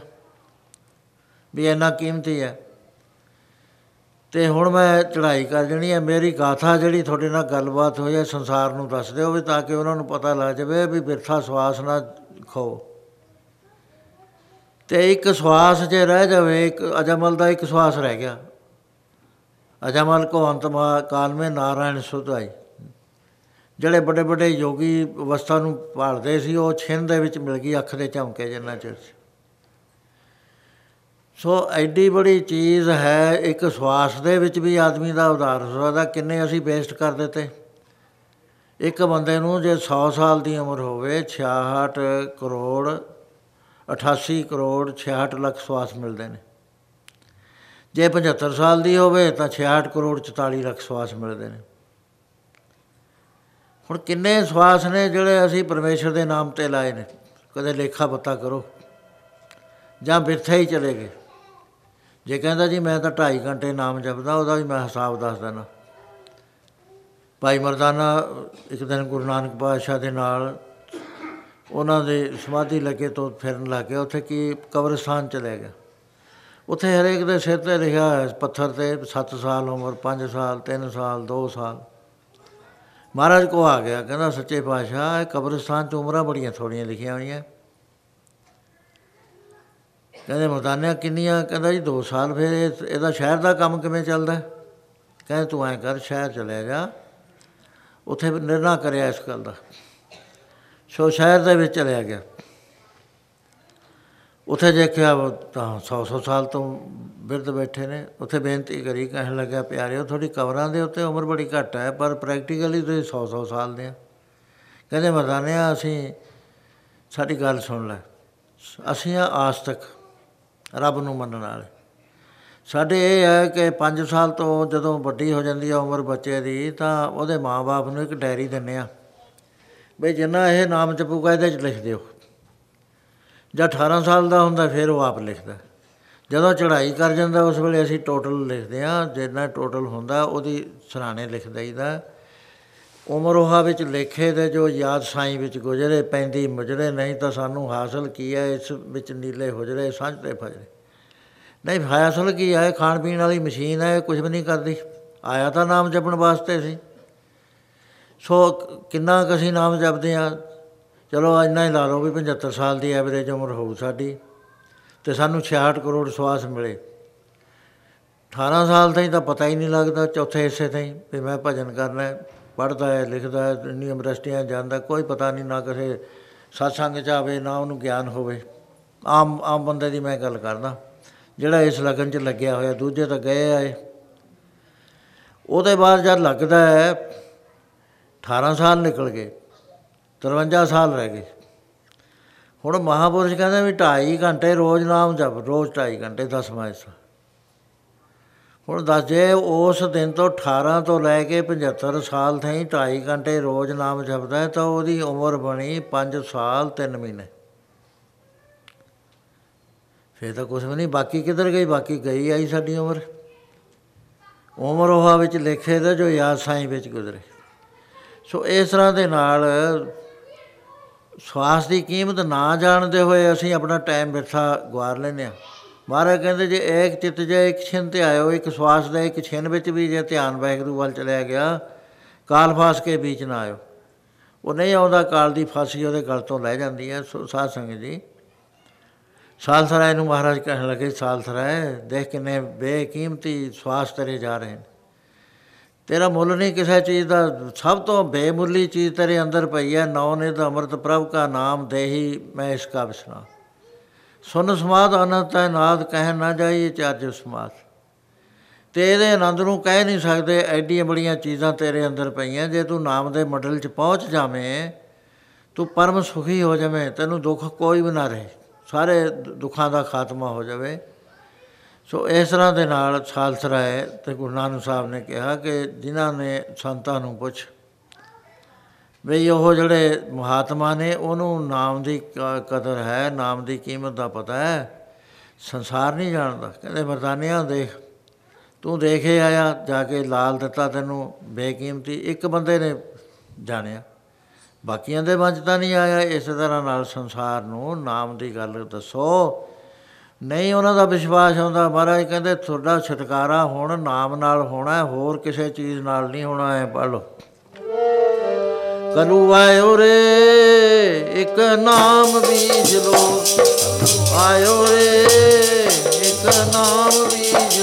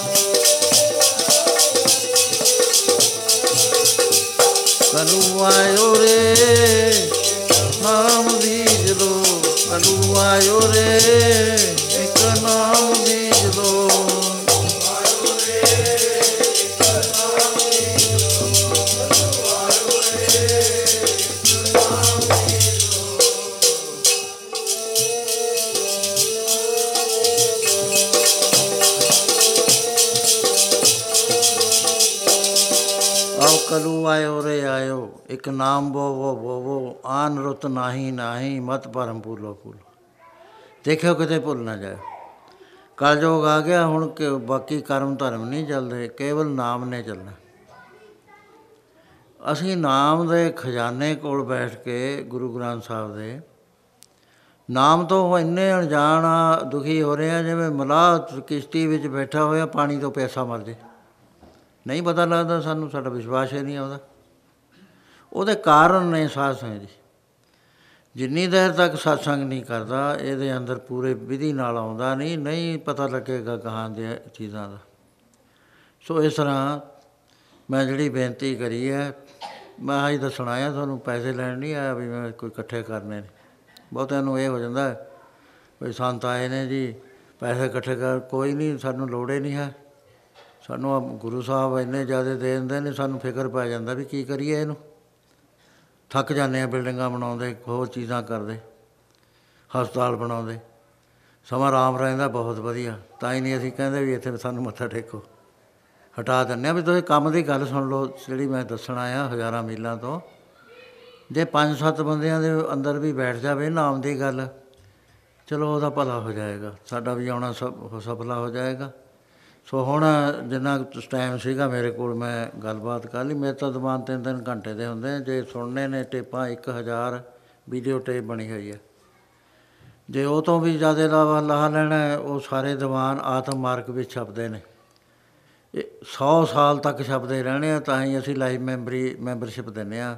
ਵੀ ਇਹ ਬੰਦ ਹੋਣ ਵਾਲਾ ਮੈਗਜ਼ੀਨ ਨਹੀਂ ਹੈ ਰੂਹਾਨੀ ਮੈਗਜ਼ੀਨ ਹੈ। 40000 ਛਪਦਾ ਹੈ। ਕੋਈ ਕੋਈ ਵੀ ਅਧਿਆਤਮਵਾਦ ਦਾ ਮੈਗਜ਼ੀਨ ਇੰਨਾ ਨਹੀਂ ਛਪਦਾ 2000 1500 ਉਹ ਲਿਖਣ ਵਾਲੇ ਵੀ ਥੱਕ ਜਾਂਦੇ ਨੇ, ਪੜ੍ਹਨ ਵਾਲੇ ਵੀ ਥੱਕ ਜਾਂਦੇ। ਸੋ ਜੇ ਕਿਸੇ ਨੂੰ ਸ਼ੌਕ ਹੈ ਤਾਂ ਉਹ ਪੜ੍ਹ ਲਓ, ਪੁਸਤਕਾਂ ਲਿਖੀਆਂ ਪਈਆਂ, ਉਹ ਪੜ੍ਹ ਲਓ। ਸਤਸੰਗ ਜੇ ਤੁਹਾਨੂੰ ਔਖਾ ਲੱਗਦਾ ਘਰ 'ਚ ਮੰਜੇ ਤੇ ਪੈ ਕੇ ਪੜ੍ਹ ਲਓ ਕਿਤਾਬਾਂ। ਮੈਗਜ਼ੀਨ ਪੜ੍ਹ ਲਓ। ਥੋੜਾ ਆਧਾਰ ਹੋਵੇ। ਇਹ ਸਾਡੀ ਡਿਊਟੀ ਲੱਗੀ ਹੋਈ ਹੈ। ਜਨ ਨਾਨਕ ਧੂੜ ਮੰਗੇ ਤਿਸ ਗੁਰ ਸਿੱਖੀ ਜੋ ਆਪ ਜਪੇ ਅਵਰਾ ਨਾਮ ਜਪਾਏ। ਇਸ ਗੱਲਬਾਤ ਨੂੰ ਤੁਹਾਡੇ ਦਰਸ਼ਨ ਕਰਿਆ ਪਿਛਲੇ 2 ਸਾਲ ਤੋਂ ਪਹਿਲਾਂ ਆਇਆ ਸੀ। ਮੈਂ ਤਾਂ ਇਰਾਦਾ ਛੱਡਤਾ ਸੀ। ਉਹਦਾ ਮਹਾਰਾਜ ਮੈਨੂੰ ਲੈ ਆਇਆ ਸੀ। ਉਹ ਗ- ਗੱਲ ਹੋਈ ਹੈ। ਤੇ ਉੱਥੇ ਹੀ ਬਹੁਤ ਸੰਗਤ ਭਟਕੀ ਹੋਈ ਹੈ। ਸੋ ਤੁਹਾਡੇ ਨਾਲ ਆ ਕੇ ਮੈਂ ਥੋੜੇ ਜਿਹੇ ਖਿਆਲ ਗੁਰੂ ਮਹਾਰਾਜ ਦੇ ਸਿਧਾਂਤ ਦੇ ਮੁਤਾਬਕ ਸਾਂਝੇ ਕਰੇ ਨੇ। ਹੁਣ ਬਾਕੀ ਦਾ ਪ੍ਰੋਗਰਾਮ ਜਿਹੜਾ ਹੈ, ਆਨੰਦ ਸਾਹਿਬ ਸਾਰੇ ਬੋਲੋ ਤੇ ਫਿਰ ਉਹਦੇ ਬਾਅਦ ਅਰਦਾਸ ਹੋਏਗੀ।